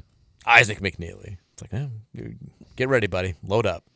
I mean, in fairness, we don't guard anybody. We don't. That's, that, was, mean, that was the whole point. It's yeah, like, it's like, if you see not, I if we're playing anybody who's shooting like 40% from three, that guy's going to make more than two threes. If that's the over under, if it's a if it's a one and a half over under three three pointers made or two and a half, take the over because doesn't matter what the scouting report is. You're 20% three point shooter. You're an 85% three point shooter. We ain't guarding either one of you. I mean, no one guards the pick and roll worse than we do. No, we because we don't know what to do. It's uh, it's we it's guard amazing. it differently every single time. We have because we have no idea. and we, and we make the wrong decision every single time. Texas, if we close out against FSU and Duke in Mack's first year, how differently does his tenure play out? We had both of those games won. The Florida State game on the road when FSU was very good. It was the team that they hung the banner for being number five in the final eight people. um, yeah, we lost that game in overtime, and that was that was bad. And then we had Duke beat at home the next game and lost by two. And that, yeah, that, that was it. Started Which, he's talking about when, uh, which year? He's Mack's about- first year, 2019. Oh, I thought, he, I thought he said Max last year. No, I mean, I I think if we win those two games, we probably, you know, yeah, we- we end up that, that that's a seed line or two difference. I don't know if it changes things dramatically. I mean, obviously, I don't know what our draw would be if we'd been a five seed as opposed to a seven seed. But we did. I mean, you know, we did limp to the finish line that year, which was bad. The thing is, like when you look at those scores, besides the game at Syracuse, we were pretty competitive. And I, I, remember the Virginia loss in the conference tournament. We probably should have won that game. It felt like, um, and the, I mean the, the, the Virginia game on the road at the end of the regular season. I mean, we should have won that game. And then Carolina got us pretty good in the conference tournament. But Yeah. we just yeah, I don't know what that that, that team also was not exactly loaded with, with with talent outside of Jordan Nwora. Like when Christen Cunningham and Dwayne Sutton are your second and third leading scorers, like you know, you No, see, I, but I disagree. I think that the team had good. You had good pieces, though. I mean, Cunningham I thought was a was a nice little glue piece. Sutton was a nice glue guy. Enoch could. But they're not. Those were stars on that team. That's my point. No, yeah. Like Christen Cunningham was a career Samford player. Dwayne Sutton was a, a NC Asheville guy before he got here, and those were our second and third leading scorers. So, like, I mean, again, like they had enough talent to get to the NCAA NCAA tournament, and they did. Like that's what you should be doing. But it wasn't a team that was loaded with talent the way that like Pitino's last teams were, or, or some of the other teams. I think. I mean, Mack's second team I thought had had very good talent. Well, Max the only big big difference, I guess, was David Johnson, the second team, though. Really. Johnson and an extra year of, Of everybody uh, of Jordan. Nwora. Um, yeah, Well, Enoch getting better, Sutton getting playing. Another Enoch did get a lot better too. Yeah. Malik played a big role on that team as well. Yeah. Uh, I think Fresh Kimble was probably a downgrade from from uh, Oh, from Christen Cunningham. Huge downgrade. Sam Williamson actually looked, you know, he was he was the five star All American who was decent at times that year, and then just never got really any better, and still isn't really any better. Texter says um, one is Cory Alexander the new Dan Dakich to Louisville fans from Scoot Tater. Two is the Michigan game, uh, the one when Jordan said they wanted the smoke and they got the smoke in the post game press conference. Yeah, I mean, because well, that was because one of the Michigan players had said like we want all the smoke. Yeah, and Warren made a reference to that. Cory Alexander, I mean, Cory's not malicious. He's not like Dakich where he's just trying to, I think, poke the bear. No, but and he be kind of a d bag. He's doubling down without admitting defeat like Dakich would. Yeah, yeah, I, I think that that's fair. It's more stubbornness though. It's than- more stubbornness, and I think it's just dumb. Yeah. Than it is like like Dakich is malicious. Well, we all do that in some way or another at some point in our life with something. Dakich got into a verbal argument with Kenny Klein. That's that, that's a different level of evil. Dakich does it with everything. Like there, there are some things like that. Yeah, I, I, I may, you know, Carl Shepard's holding. Yeah, It's, it didn't happen. You know, you know, the goaltending by by by Tayshaun Prince. You know, Not You a know, goaltend. It was goaltending. It's not even close. Goaltend. Uh, but, but yeah, Dakich does it with everything. I don't think Cory Alexander. He, he's doing it with KP, but I don't know if he does it every. I mean, I don't know. I listen up games. Yeah, I don't think it's malicious. I think it's just annoying. Yeah. more than anything else. Texture says our new midcourt logo. It's the Mark Murphy drawing of the sad cardinal. No, come on. Texture, it's not the most recent, but my magic moment with Louisville basketball was beating Duke in the Elite Eight in 2013 when Kevin Ware went down with the injury. That's going way back a little bit too far, I think. I mean, but that was a magic moment. For sure, for sure. But the question was the most recent. Some may well. I mean, Texas, I ended up having a similar injury a couple years later in a high school game, and Kevin actually reached out to me to offer words of encouragement and someone to talk to during the rehab process. I went on to play basketball at Indiana State after my injury. I will always be appreciative of that team and Kevin. I remember that story. Like that was a that that was very cool, um, and very cool memory. Yeah, that's definitely a magic moment. But I mean, if tournament success is what you consider magic, then, then yeah, I mean that's kind of right up there. I mean, you have to almost go back to that. I mean, because we all won the national championship a week later. Yeah, but It's we all know what happened next year too. I mean, Texas is listening to the Rutherford Show podcast last night on a speaker in my house while prepping dinner. Oh, good lord. My pregnant wife comes into the room and hears Trevor talking. She says, Who is talking right now? He sounds very unhealthy. Thank you. I described TK to her and I showed her a picture. Trevor continues to talk, and then my wife runs to the bathroom to throw up. Needless to say, the Rutherford Show has been banned from the speaker system in my house. And my, my wife is genuinely concerned about TK's well being and lifestyle, and the sound of his voice repulsed her into throwing up. I'm going to like. Thank you. I'm I'm, I'm going to tell myself that it was the pregnancy that caused her to vomit, not me. I'm I'm, I'm go. I'm going with that at least. That's How does it feel to know that you, your mere voice is just instinctively causing women to vomit? It's not as cool as Mariah Carey's singing, opening up garage doors, but uh, I mean, it's power. Usually they don't vomit till they actually see me in front of them. But I mean, it's, this is like I'm, I'm, I guess my powers are growing. I love how she just con- seriously feels bad for my health just for the way I talk. Like, does it sound that bad? What kind of? What, I wonder what picture he showed her of me. Yeah, I don't know. I'm just kidding. Uh, angry guy's getting mean. Like two texts before that, he, he gave me the uh, the tr- uh, uh, shuck you, Trevor. Texture says LMAO. Remember when KP told the Davis Bros to take a hike because we could get better players? I don't know if that happened. I, I know, like, I would say it if I did. I, I know that that's been a big rumor that that you know Kenny Payne didn't want Dre and Tay Davis, and that's why they left. And you know, the other side is like he did want them, but they chose not to stick around. All I know is Dre Davis could definitely help this team, and I mean, I don't I- think there's any question about that. yeah, but no one's sort of like Michael Jordan, Kareem, and maybe I don't know Jesus himself, like in the starting lineup, is going to make this team like help his coaching staff that much. Yeah, instead of being bat- mad about that, I'm actually just happy for Dre Davis that he doesn't have to be here. Because playing in the Big East on a team that could make the NCAA tournament and averaging you know 14 points per game, it seems a lot better than whatever he would be doing here. like, like the parents, like you don't want your kid to leave, but you're happy to send him off where he's in a better situation. Yeah, it's yeah, go on, get out of here. Don't come back. That's what, it, that's what it feels like. Don't turn around, Trey. don't turn, We don't even want you here. Go away. We don't even want you. You throw here. a rock at him. Go away. You couldn't play here anyway. Matt Cross too. Everybody. Basically, what we're learning is if Louisville players want to leave, they need to go somewhere in the Northeast because those are the guys that are having the most success. Meanwhile, Sam Williamson's averaging worse numbers in his 17th year at SMU than he was averaging here in Well, first. no, didn't what about what's uh, what's our boy doing down at Louisiana Tech or Louisiana, Louis, yeah, Louisiana Tech? The- Devin Ree? Yeah. Devin Ree is not. Last I checked, he was like barely playing for Louisiana Tech. Okay. He's averaging uh, 6.4 points per game. I mean, it's still an improvement. Yeah, but he, he all like I think Wouldn't all make him those second on our team in scoring. 21 of those points came against uh, NII school Dillard. So a- against quality competition, he's playing like four minutes and scoring two points. Okay. Yeah. what about what, what's uh, Fabio Basili up to these days? Where did I don't remember he went? He went to uh, t- uh, UT Arlington. Um, Again, that's well, that's Southwest. He is averaging 3.4 points per game. Has not scored in a long Now time. Sydney went west. He, he, he do did he, and when he doing okay? It- He's it- doing okay. He had a couple big games early, but he's still his averages are kind of like they were last year here. He's averaging 5.4 points and 4.2 rebounds. Northeast system was successful because of Cross and Nickelberry, I guess.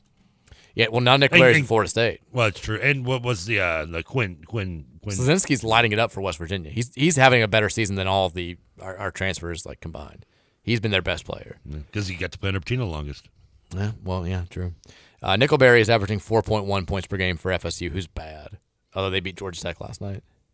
He scored one point in that game, four minutes. All right. Brickleberry. Texture says, uh, one thing about last night's game, how are we more injured after our 13 day break than we were before the UK game? That's mentally. Effort. Can't have it both ways. Our guys are battling. Did it say? Did, was he? What was he? What was he? Is it, was it a groin? I think. I don't think they said. I thought. I thought. I just saw- got the email before the game that they were those guys were out. Maybe. Maybe I'm. Just, I thought when Tyler. I thought I saw Tyler Grieber tweet out something within parentheses. The, Did he? I, I Um, might have. I, maybe I'm. Maybe I'm thinking something else. But I Let me find the release real quick because I, I, I mean, I know that the.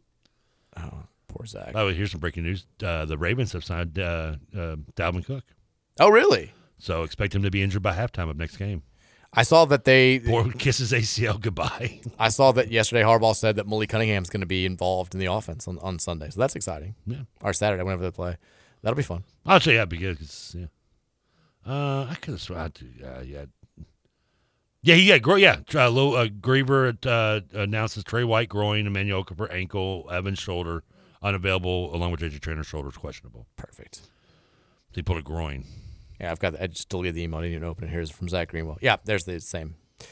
Evans has the shoulder, Okorafor ankle, white groin, Traynor shoulder too. Because we knew shoulder for Traynor and Evans already anyway. And Traynor's, it, it was listed as questionable last night. Uh, everyone else was just listed as out. was he? Did he make the trip? He did, but he didn't play. I was gonna say if you were like no, then I'm like, what's pretty damn questionable. Texture says KP's failure to recruit top talent is like bringing in Tony Bennett, Tony Bennett to coach at Louisville and allowing 85 points per game. It's the one thing that we expected him to succeed at.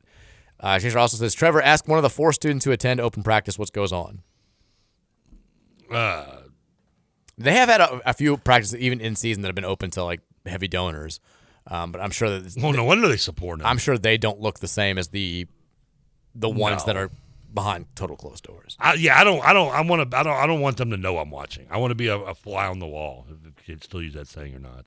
Texas, have you seen the viral video of the guy attacking the judge after he was denied parole? Yeah. Oh, I can see Trevor doing this if he was told by the judge that he couldn't smoke or if someone stole his DoorDash. I saw that because I think It's a hell of a jump. Blankenbaker, I think, tweeted that out. Something about Yeah. Korea, and then somebody said Videos everywhere.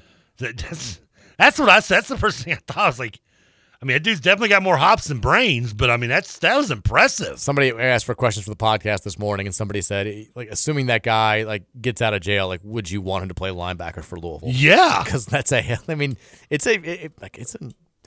I can't. You can't exactly see from the camera angle just how high up you have to jump. No, but, I- I- but he clears it easily. Yeah, and if you've ever been, I mean, I've you've been in a, you know a courtroom. Yeah, those are that's a there. good. Those are up there. Yeah, because you're they're they're taking steps up usually to get behind the judge. That's what a judge does. They look down on you. That's the whole point. Is them to be up above you and looking down on you. Sounds like a personal experience. well, I mean, I, I remember I was I was in a jury. That's right. I, I was I the the fate of someone's future was in my hands. You got a guy killed. I know he was, he, um, he was innocent. We, we, reasonable doubt. Was he? I think so. Yeah, I really do. Texas says, I'm absolutely not a Cronin guy, but I am starting to get the sense that he is sort of going Costanza and wanting out. He, of course, would be a massive improvement over KP, and I like to think that he'd like it here far more than at UCLA, especially on the doorstep of traveling all over God's creation in the Big Ten.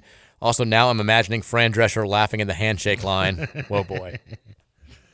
Always weird to me how the daughter in that, that show ended up being the uh, the girl in uh, Californication. I never saw it. No, she she grew up. Trust me. I mean, I, I've said it before. I'll say it again. I think Cronin wants to be here. I don't think there's any doubt. But now he's.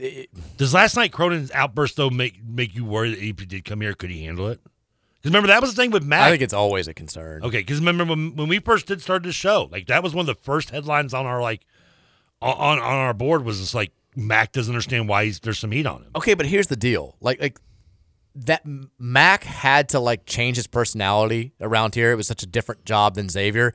This is like like this isn't Mick just breaking because like oh god the UCLA like this is just who Mick is like like he's Yeah. he's crazy on the sidelines. He says- UCLA doesn't doesn't get on you like we would here. no, but like but like this is him like going nuts just because he wants to go like like the Louisville job I don't think would change Mick Cronin at all. Like like he would people like oh he's having a nervous breakdown. He just has nervous breakdowns. he's a very he's, he's a crazy dude. Yeah. Um. So like I, I don't think that that's a concern. Now would it rub the fan base the wrong way? I mean, yeah, probably. But like also it would be nice to see some emotion. I, I think that some Yeah, there'd be some people that would like like to hear him lighting a fire into into some people. Well, again, and I compared it to like the Green and IU thing because you we will, we will be so happy just to like you're right get some life out of our coach and and, and this team would be better with Cronin. I mean, I'm not a fan of his, but I'm I'd be the stupid not so to say low. yeah. I, mean, we're, we're, Fran, like Fran Drescher really would have a better. I mean, he comes in here, him or friend, yeah, either one would probably win. be- Would with this team, I feel like they could at least be like a 16 win team. Of course, I, mean, I don't think, and I don't think, I don't know if that's really is that setting the bar really that low. It's pretty low. I mean, it'd be like the fifth worst season of our lifetimes. Like I mean, right now, like we would have we, we would have three losses with this team. I think. I, I mean, we, we I think we could have probably beat Texas if we Mick Rowan or Fran as coach. There's no excuse to lose to Chattanooga, Arkansas State, or this year's DePaul team. Yeah, we would have probably None. lost to you. We'd have beat Texas, lost to you. It's a terrible schedule. It's a, it's a terrible, terrible schedule. I could see us losing at Bot Tech maybe, but, I, I could too, but not the ball. Although we never lost to them like in any other year before the last two. No. we had like a 38 game, 38 year winning streak there. Uh, we still have a better record, by the way, in their own building than they have overall, which is a great fact. Kelly Dickey's posted, posted that after the loss. He's like, Take we, that, take that, Del Curry. we still have a better record uh, uh, at Virginia Tech's home arena than they have. So Ace Custis can suck it. Texas Mambo number five for coaching candidate song. A little bit of McCaffery in my life, a little bit of Cronin on the side. yeah, there you go. Good. A little bit of Dusty gets me going. now I want to do it. I was, I was trying to think what was after that. You know that song better than I do because because your your your jukebox days. I like Jerome, Nate, Brian, and Eric Dutcher. We've got one. Good job, Texter. It's better than angry guy saying there's a reason why I never touched the ball. Uh, Texture says, uh, "I love the coach of the day to the letter of the day from Sesame Street." Thank you. I knew that you were you wouldn't catch the lunch, Trevor. I'm glad somebody did. The candidate of the day is Fran. Clap, clap. It's the candidate of the day. I did not catch that. No, Yeah, I mean, I wouldn't either if I hadn't watched Sesame Street in the last three years. But I was gonna say I watched this when I was a kid. I don't know, but Sesame. I, was more of a pinwheel guy, kid. Pinwheel, pinwheel, pinwheel, pinwheel, spinning around. Look at my pinwheel and see what I found. It was on Nickelodeon. You don't remember Pinwheel? No. Oh, did Pinwheel come out? Maybe was that off before you got a little older? I've maybe? never heard of that show. Wow, Tex, I Pinwheel was all. I, I, that was my, my favorite show as a kid. Yeah, no idea. It was it was early Nickelodeon days. It was it was on- final episode was before I was born. okay. I mean, it was, it was around the same time as you can't do that on television. Also didn't watch it. Oh, loved you can't do that on television. That was my uh, that was one of my favorite shows as a kid. Let's take a break. We'll run through as many texts as we can when we come back, and then talk uh, about tonight's games in the world of college basketball because it's really all that's going on right now. No NFL Thursday night game, which kind of sucks. Got a big X pick pick 'em for tonight. We'll give a big X big bet. Hopefully, it'll be better, uh, at least mine on my end, than last night's was. It's the Mike Rutherford Show. It wraps up next here on 1450 The Big X. They'll fire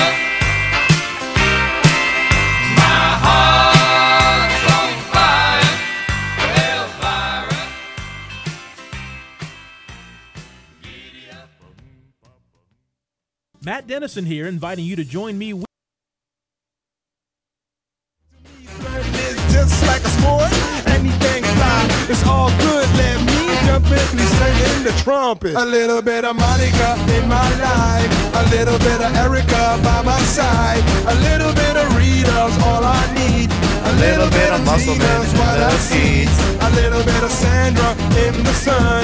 We can do little this. bit of Mary all night long. I need a little time to workshop it, but we, we can make it happen. Oh, I've already, I've already heard it. Yeah, a little, Ah. a little bit of them makes me a better team. A little bit of oats makes me old man. Final segment here of the Thursday edition of the Mike Rutherford Show on 1450 The Big X. I did get during the break. I checked my email. Uh, I got the my tax information for Cameo, and it's not. They're like, you know, you do have to report if you made more than twenty thousand dollars this year. I was like, I think I'm gonna be okay. I was, about to ask because if you made more than twenty grand on Cameo, too. I, th- I think we're good. I don't think this this email is directed at Cam fam members like myself. I think we're good to go. I also during the break went out like so. You know, Jessica who works here, her, her kids have been like running amok all over the place, and they had shut those French doors. They, they they've been like they've been playing, and first you know there aren't handles on our side. And for so for a split second, I was like, "Oh God! Like we're gonna be locked in the in the studio. I'm gonna spend the night with Trevor here until somebody gets here in the morning, I could say. just telling each other thousands of stories about St. Matthew's Little League basketball. I don't know why I pictured the Charlie Stein commercial. Like, follow me, follow, me to freedom. But they, by far, still the best Sports Center commercial, maybe. Oh, I think it's my favorite. That one or the one with uh, um, uh, George Morrison. George Morrison staring at clouds with. Um, I don't think I remember that one now. uh, it's early on. Who was the uh, with with Kenny? Um, Kenny. Oh God, what's his name? Oh, Kenny. Uh, well, Kenny. Uh, the talking about the um, Kenny Mayne. Kenny Mayne. Yeah, the one I was saying. The one that did, isn't he the ones that he can be a night show host or t- late night host or whatever? No, you're thinking of um, uh, the, the dude who was in Old School. Yeah, but wasn't he Kenny or something? Keith something, not Keith Olbermann, but No, not Keith Olbermann. Craig. Fer- no, Was Craig something. Yeah, you're right. It was Craig. Yeah, There you go. Kenny Craig. It's close. Yeah, yeah, yeah whatever.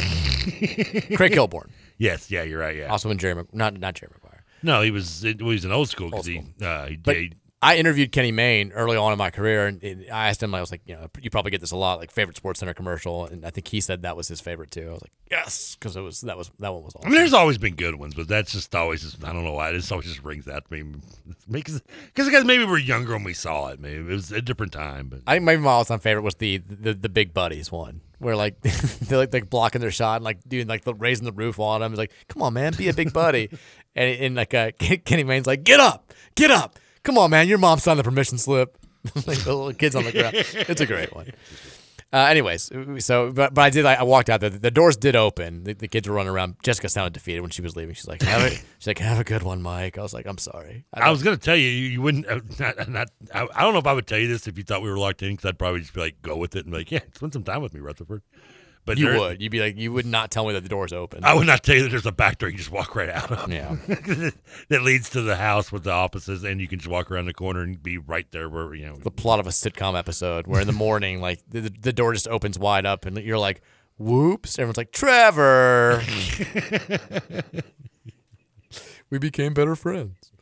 Uh, 502 414 1450 Thornton State. We'll run through as many of these texts as we can get to. It's like trash where you and me are just like cuddled in the corner in the back behind the equipment. Texture says it was definitely Diener with a cell sap. I will never tell. Never tell. Never tell. I'm attached. Yeah, you, you'll tell me off the air. I'll tell you off the air. Yeah. Texas, what if the fans at Lehigh weren't patient with Fran when he went 13 and 15 in his first year and then 15 and 14 in year two? He went 21 and 10 in year three. The rest is history. Case closed. Give Kenny more time. Texas says, You're not giving Cory Alexander too much attention. He lectured like a clueless, arrogant fool nonstop. We U of L fans have endured the lo- a lot the last seven years plus, and the cherry on top has been the Kenny Payne era. His coaching skills, awful. His PR skills, comical. How he's run the program into the ground, beyond atrocious. And to hear that kind of gaslighting, sorry, overused word, but that's exactly what it is, was infuriating. I think I think I said the same thing. I was like, it's it- overused word, but it's so true.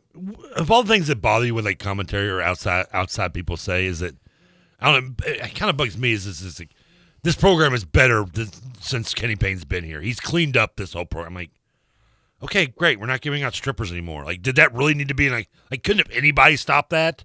Like, w- we'd be better off with anybody, right? Because Yeah. of that. Yeah. That's just just a lame thing to say. Yeah, I agree. Uh, We're not better. We just won nine games in two years so far. Nine games. We're clearly not better off. Texas says Rick Barnes, Rick Pitino, and John Beilein are all 70 years old. I would take all three as coach right now. Give me five good years. Yeah, I mean, Beilein, Beilein would turn this program around in three four years, and then he could hand it off to somebody else. Texas, so this potential candidate for Louisville's new b-ball coach spotted with a very wealthy booster. it's the picture of Fran with with the, the, the, the husband. Yeah. Mister. What's what was his name? I, I did not like that. I could not watch. That I actually show. don't like kind of like the nanny. I never could get a nanny. Now I have sadly watched The Beautician and the Beast, Mister Sheffield. but I never watched the nanny. I knew it obviously, but I never watched it. It wasn't, wasn't terrible. Oh, there was a phase where my wife would watch the old like on Nick, on Nick at Night. She'd watch the reruns Yeah, when, when we were dating, and I was like, yeah, I was like, it's not terrible.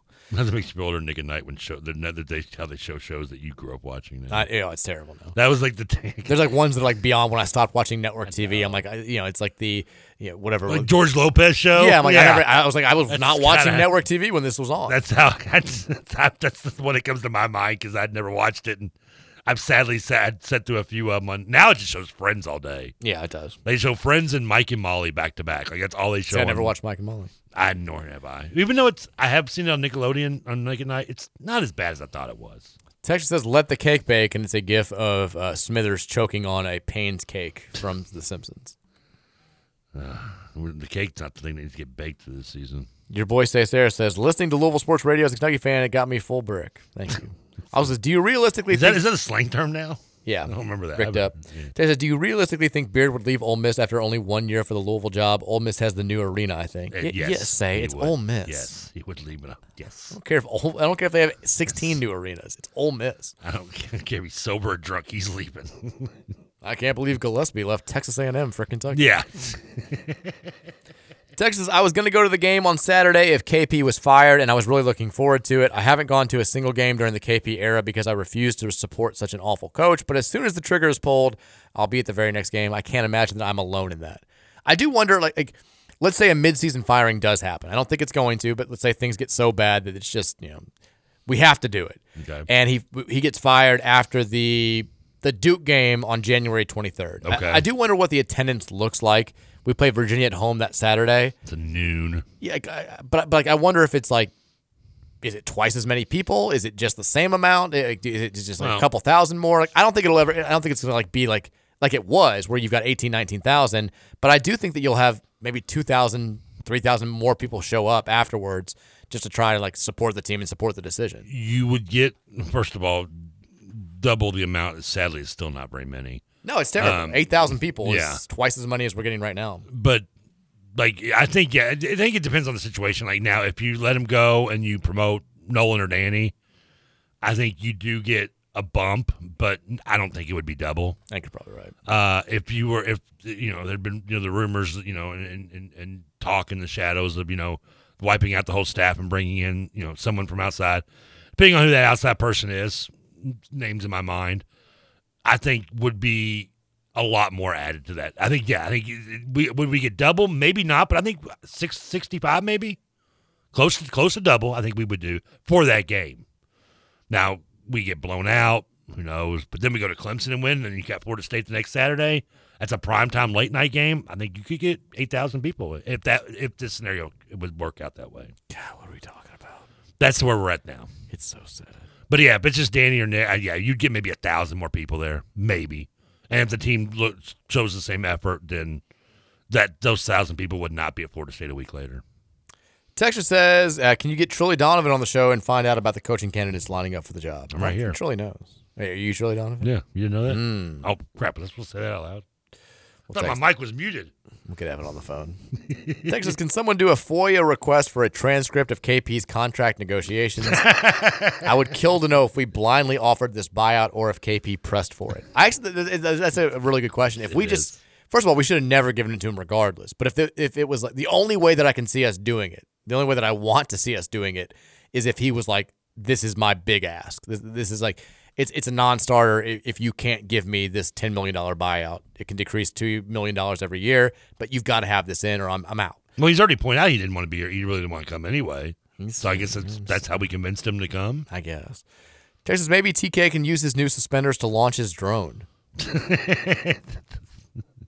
Which happens first? You wear suspenders to the studio, or you use the drone? the drone's been like eight. It's been like six months now. It's not been that long, has it? It was I before the football season You're right, because I looked it up on on because I bought it on Amazon. I looked at the date and I was like, oh, you're right. It was like July or August. I still, I mean, it's still, it's, it's. I don't know, but I mean, it's still around. You've got to use the drone for what? For whatever you bought it for. I don't remember. You're gonna fly it all over the city. Oh yeah. It's like the old man's like life has gone by. I was gonna leave the town. I was gonna be something. What happened? Should have done that. What happened? I remember I was young. I was gonna leave. I was gonna go to New York. It's not like it's not like your boy in Wonderful Life. I was gonna travel the world. Now I'm just heading this old bank and loan. Oh, you old building and loan. Building and loan. Texas, my vote is for Chris Beard, the best coach we could get. Well worth giving a shot. I mean, we're gonna have to. I talked to this on, on the pod today. Like, I feel like we're gonna have to address this seventy-five times between No, now and then. Like, would you would you take Will Wade or Chris Beard? And you know, people, until one establishes themselves as a like viable candidate or a realistic candidate, then I, I you know, it's not even really a discussion worth having. But Sad thing is, I don't think I don't think it's this. And you know, I, I'm a huge Chris Beard fan, but I just I, I'm not I'm not going to get my hopes up because I just don't see it happening. I mean, could we get Chris Beard? Award? Yeah, we wanted to, but I just don't think we're going to. Texas, I'm confused why the broadcast continues loving on KP after he has absolutely killed the ratings for U of L basketball games. It's he's got friends. People like him. He's a Did nice you- guy. Did you? I I know we were doing the ratings thing um, yesterday, talking about like how much football dominated the landscape in 2022. Did you see the ratings for the Rose Bowl? By the way, I didn't see them until last night. No, what, what I would if I had to guess. Well, they were on what they were on ESPN, right? Yeah. I mean, did they pull what like a twenty something million? 27.2 million, peaked with 32.8 million. It's the most watched CFP game of all time, eh, or, or semifinal game since uh, since the, this whole thing started. The best rating for a non NFL TV event since 2018. I believe it. Outrageous. Good timing. I mean, five o'clock's a good time to have that on when it started. I mean, how dumb were the On people New that had those Eve. games? That remember initially their their idea was to make New Year's Eve their their day.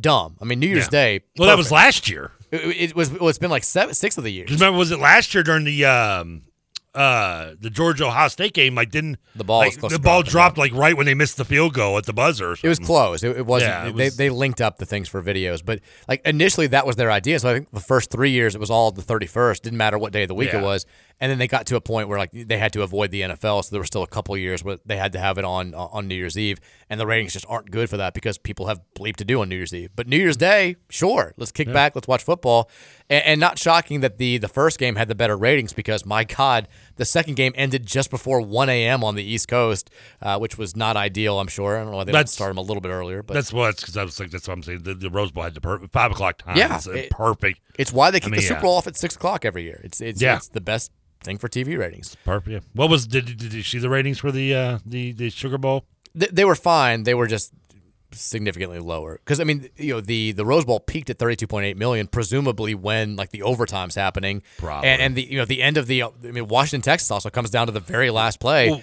but it's happening at twelve fifty six a.m. on the East Coast. And originally that, that Texas game was supposed to start at like eight thirty, and then and started like they pushed it back to like nine oh five or nine fifteen Yeah. because the other one yeah went, Went to overtime, overtime, and went yeah. long. By the way, I don't I didn't realize this till I, I didn't see it during the broadcast. I, I missed the uh, the Sugar Bowl booby.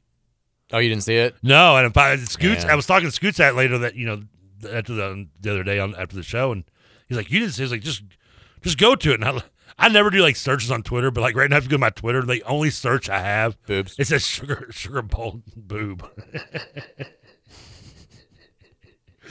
and I saw that was like, uh, it was, yeah, this kind of disappointing. Well, I mean it's you, you've seen boobs before. No, yeah, I watched one last night. Coach a team. No. Ah. Uh, the Sugar Bowl ended up because of the late start being the actual the least watched New Year's Day CFP semifinal since they've done it. But it's, a good game. Well, it wasn't. a- I mean, Eighteen point seven four million viewers and a eighteen to forty nine age rating of five oh nine. Uh, Rose Bowl again, ro- geez, almost ten million more average viewers and a much higher rating in the key demographic of eighteen to forty. I mean, shouldn't you do the Rose Bowl at like one and then do the second game at like you would, but they're not gonna they're not gonna ruin Tradition. I know, I know they're not, but that seems like the more. And there was other games earlier that day. You had like Liberty and Oregon, and, and when there, I think another there was the other game that day. There was a bunch of games that day. Yeah, but like you should, yeah, you should. First of all, those two games should be the only two games on this day, or said day. If you had to move it, maybe I mean move another game somewhere else. There's time to move them. I promise you. I do like real quick. So I want to get to as many texts as possible. I, I do like Kirk Herbstreit had the idea. I think it was his to just like the Rose Bowl should be the national championship game site every year. Like it- it's iconic, it's perfect. Like, like the you know, the sunset's awesome. Like I would be totally fine with doing that. Like, I- I would love a system where every game in the playoff is at the higher seeds home field until you get to the national championship and then you play at the Rose Bowl. I think that would be ideal. Um, there's not enough money in, in- for that to happen, unfortunately. But like when you watch some of these FCS playoff reactions, like the crowd going absolutely nuts in like Idaho, Montana, when when the, the victory, like it just makes you think. Like wish, imagine a CFP semifinal where you know Texas is hosting Ohio State and Texas wins on a walk off field goal and the place goes like like it would just be an awesome scene. Like I, I would love to see that happen. I think it's it's better for the sport.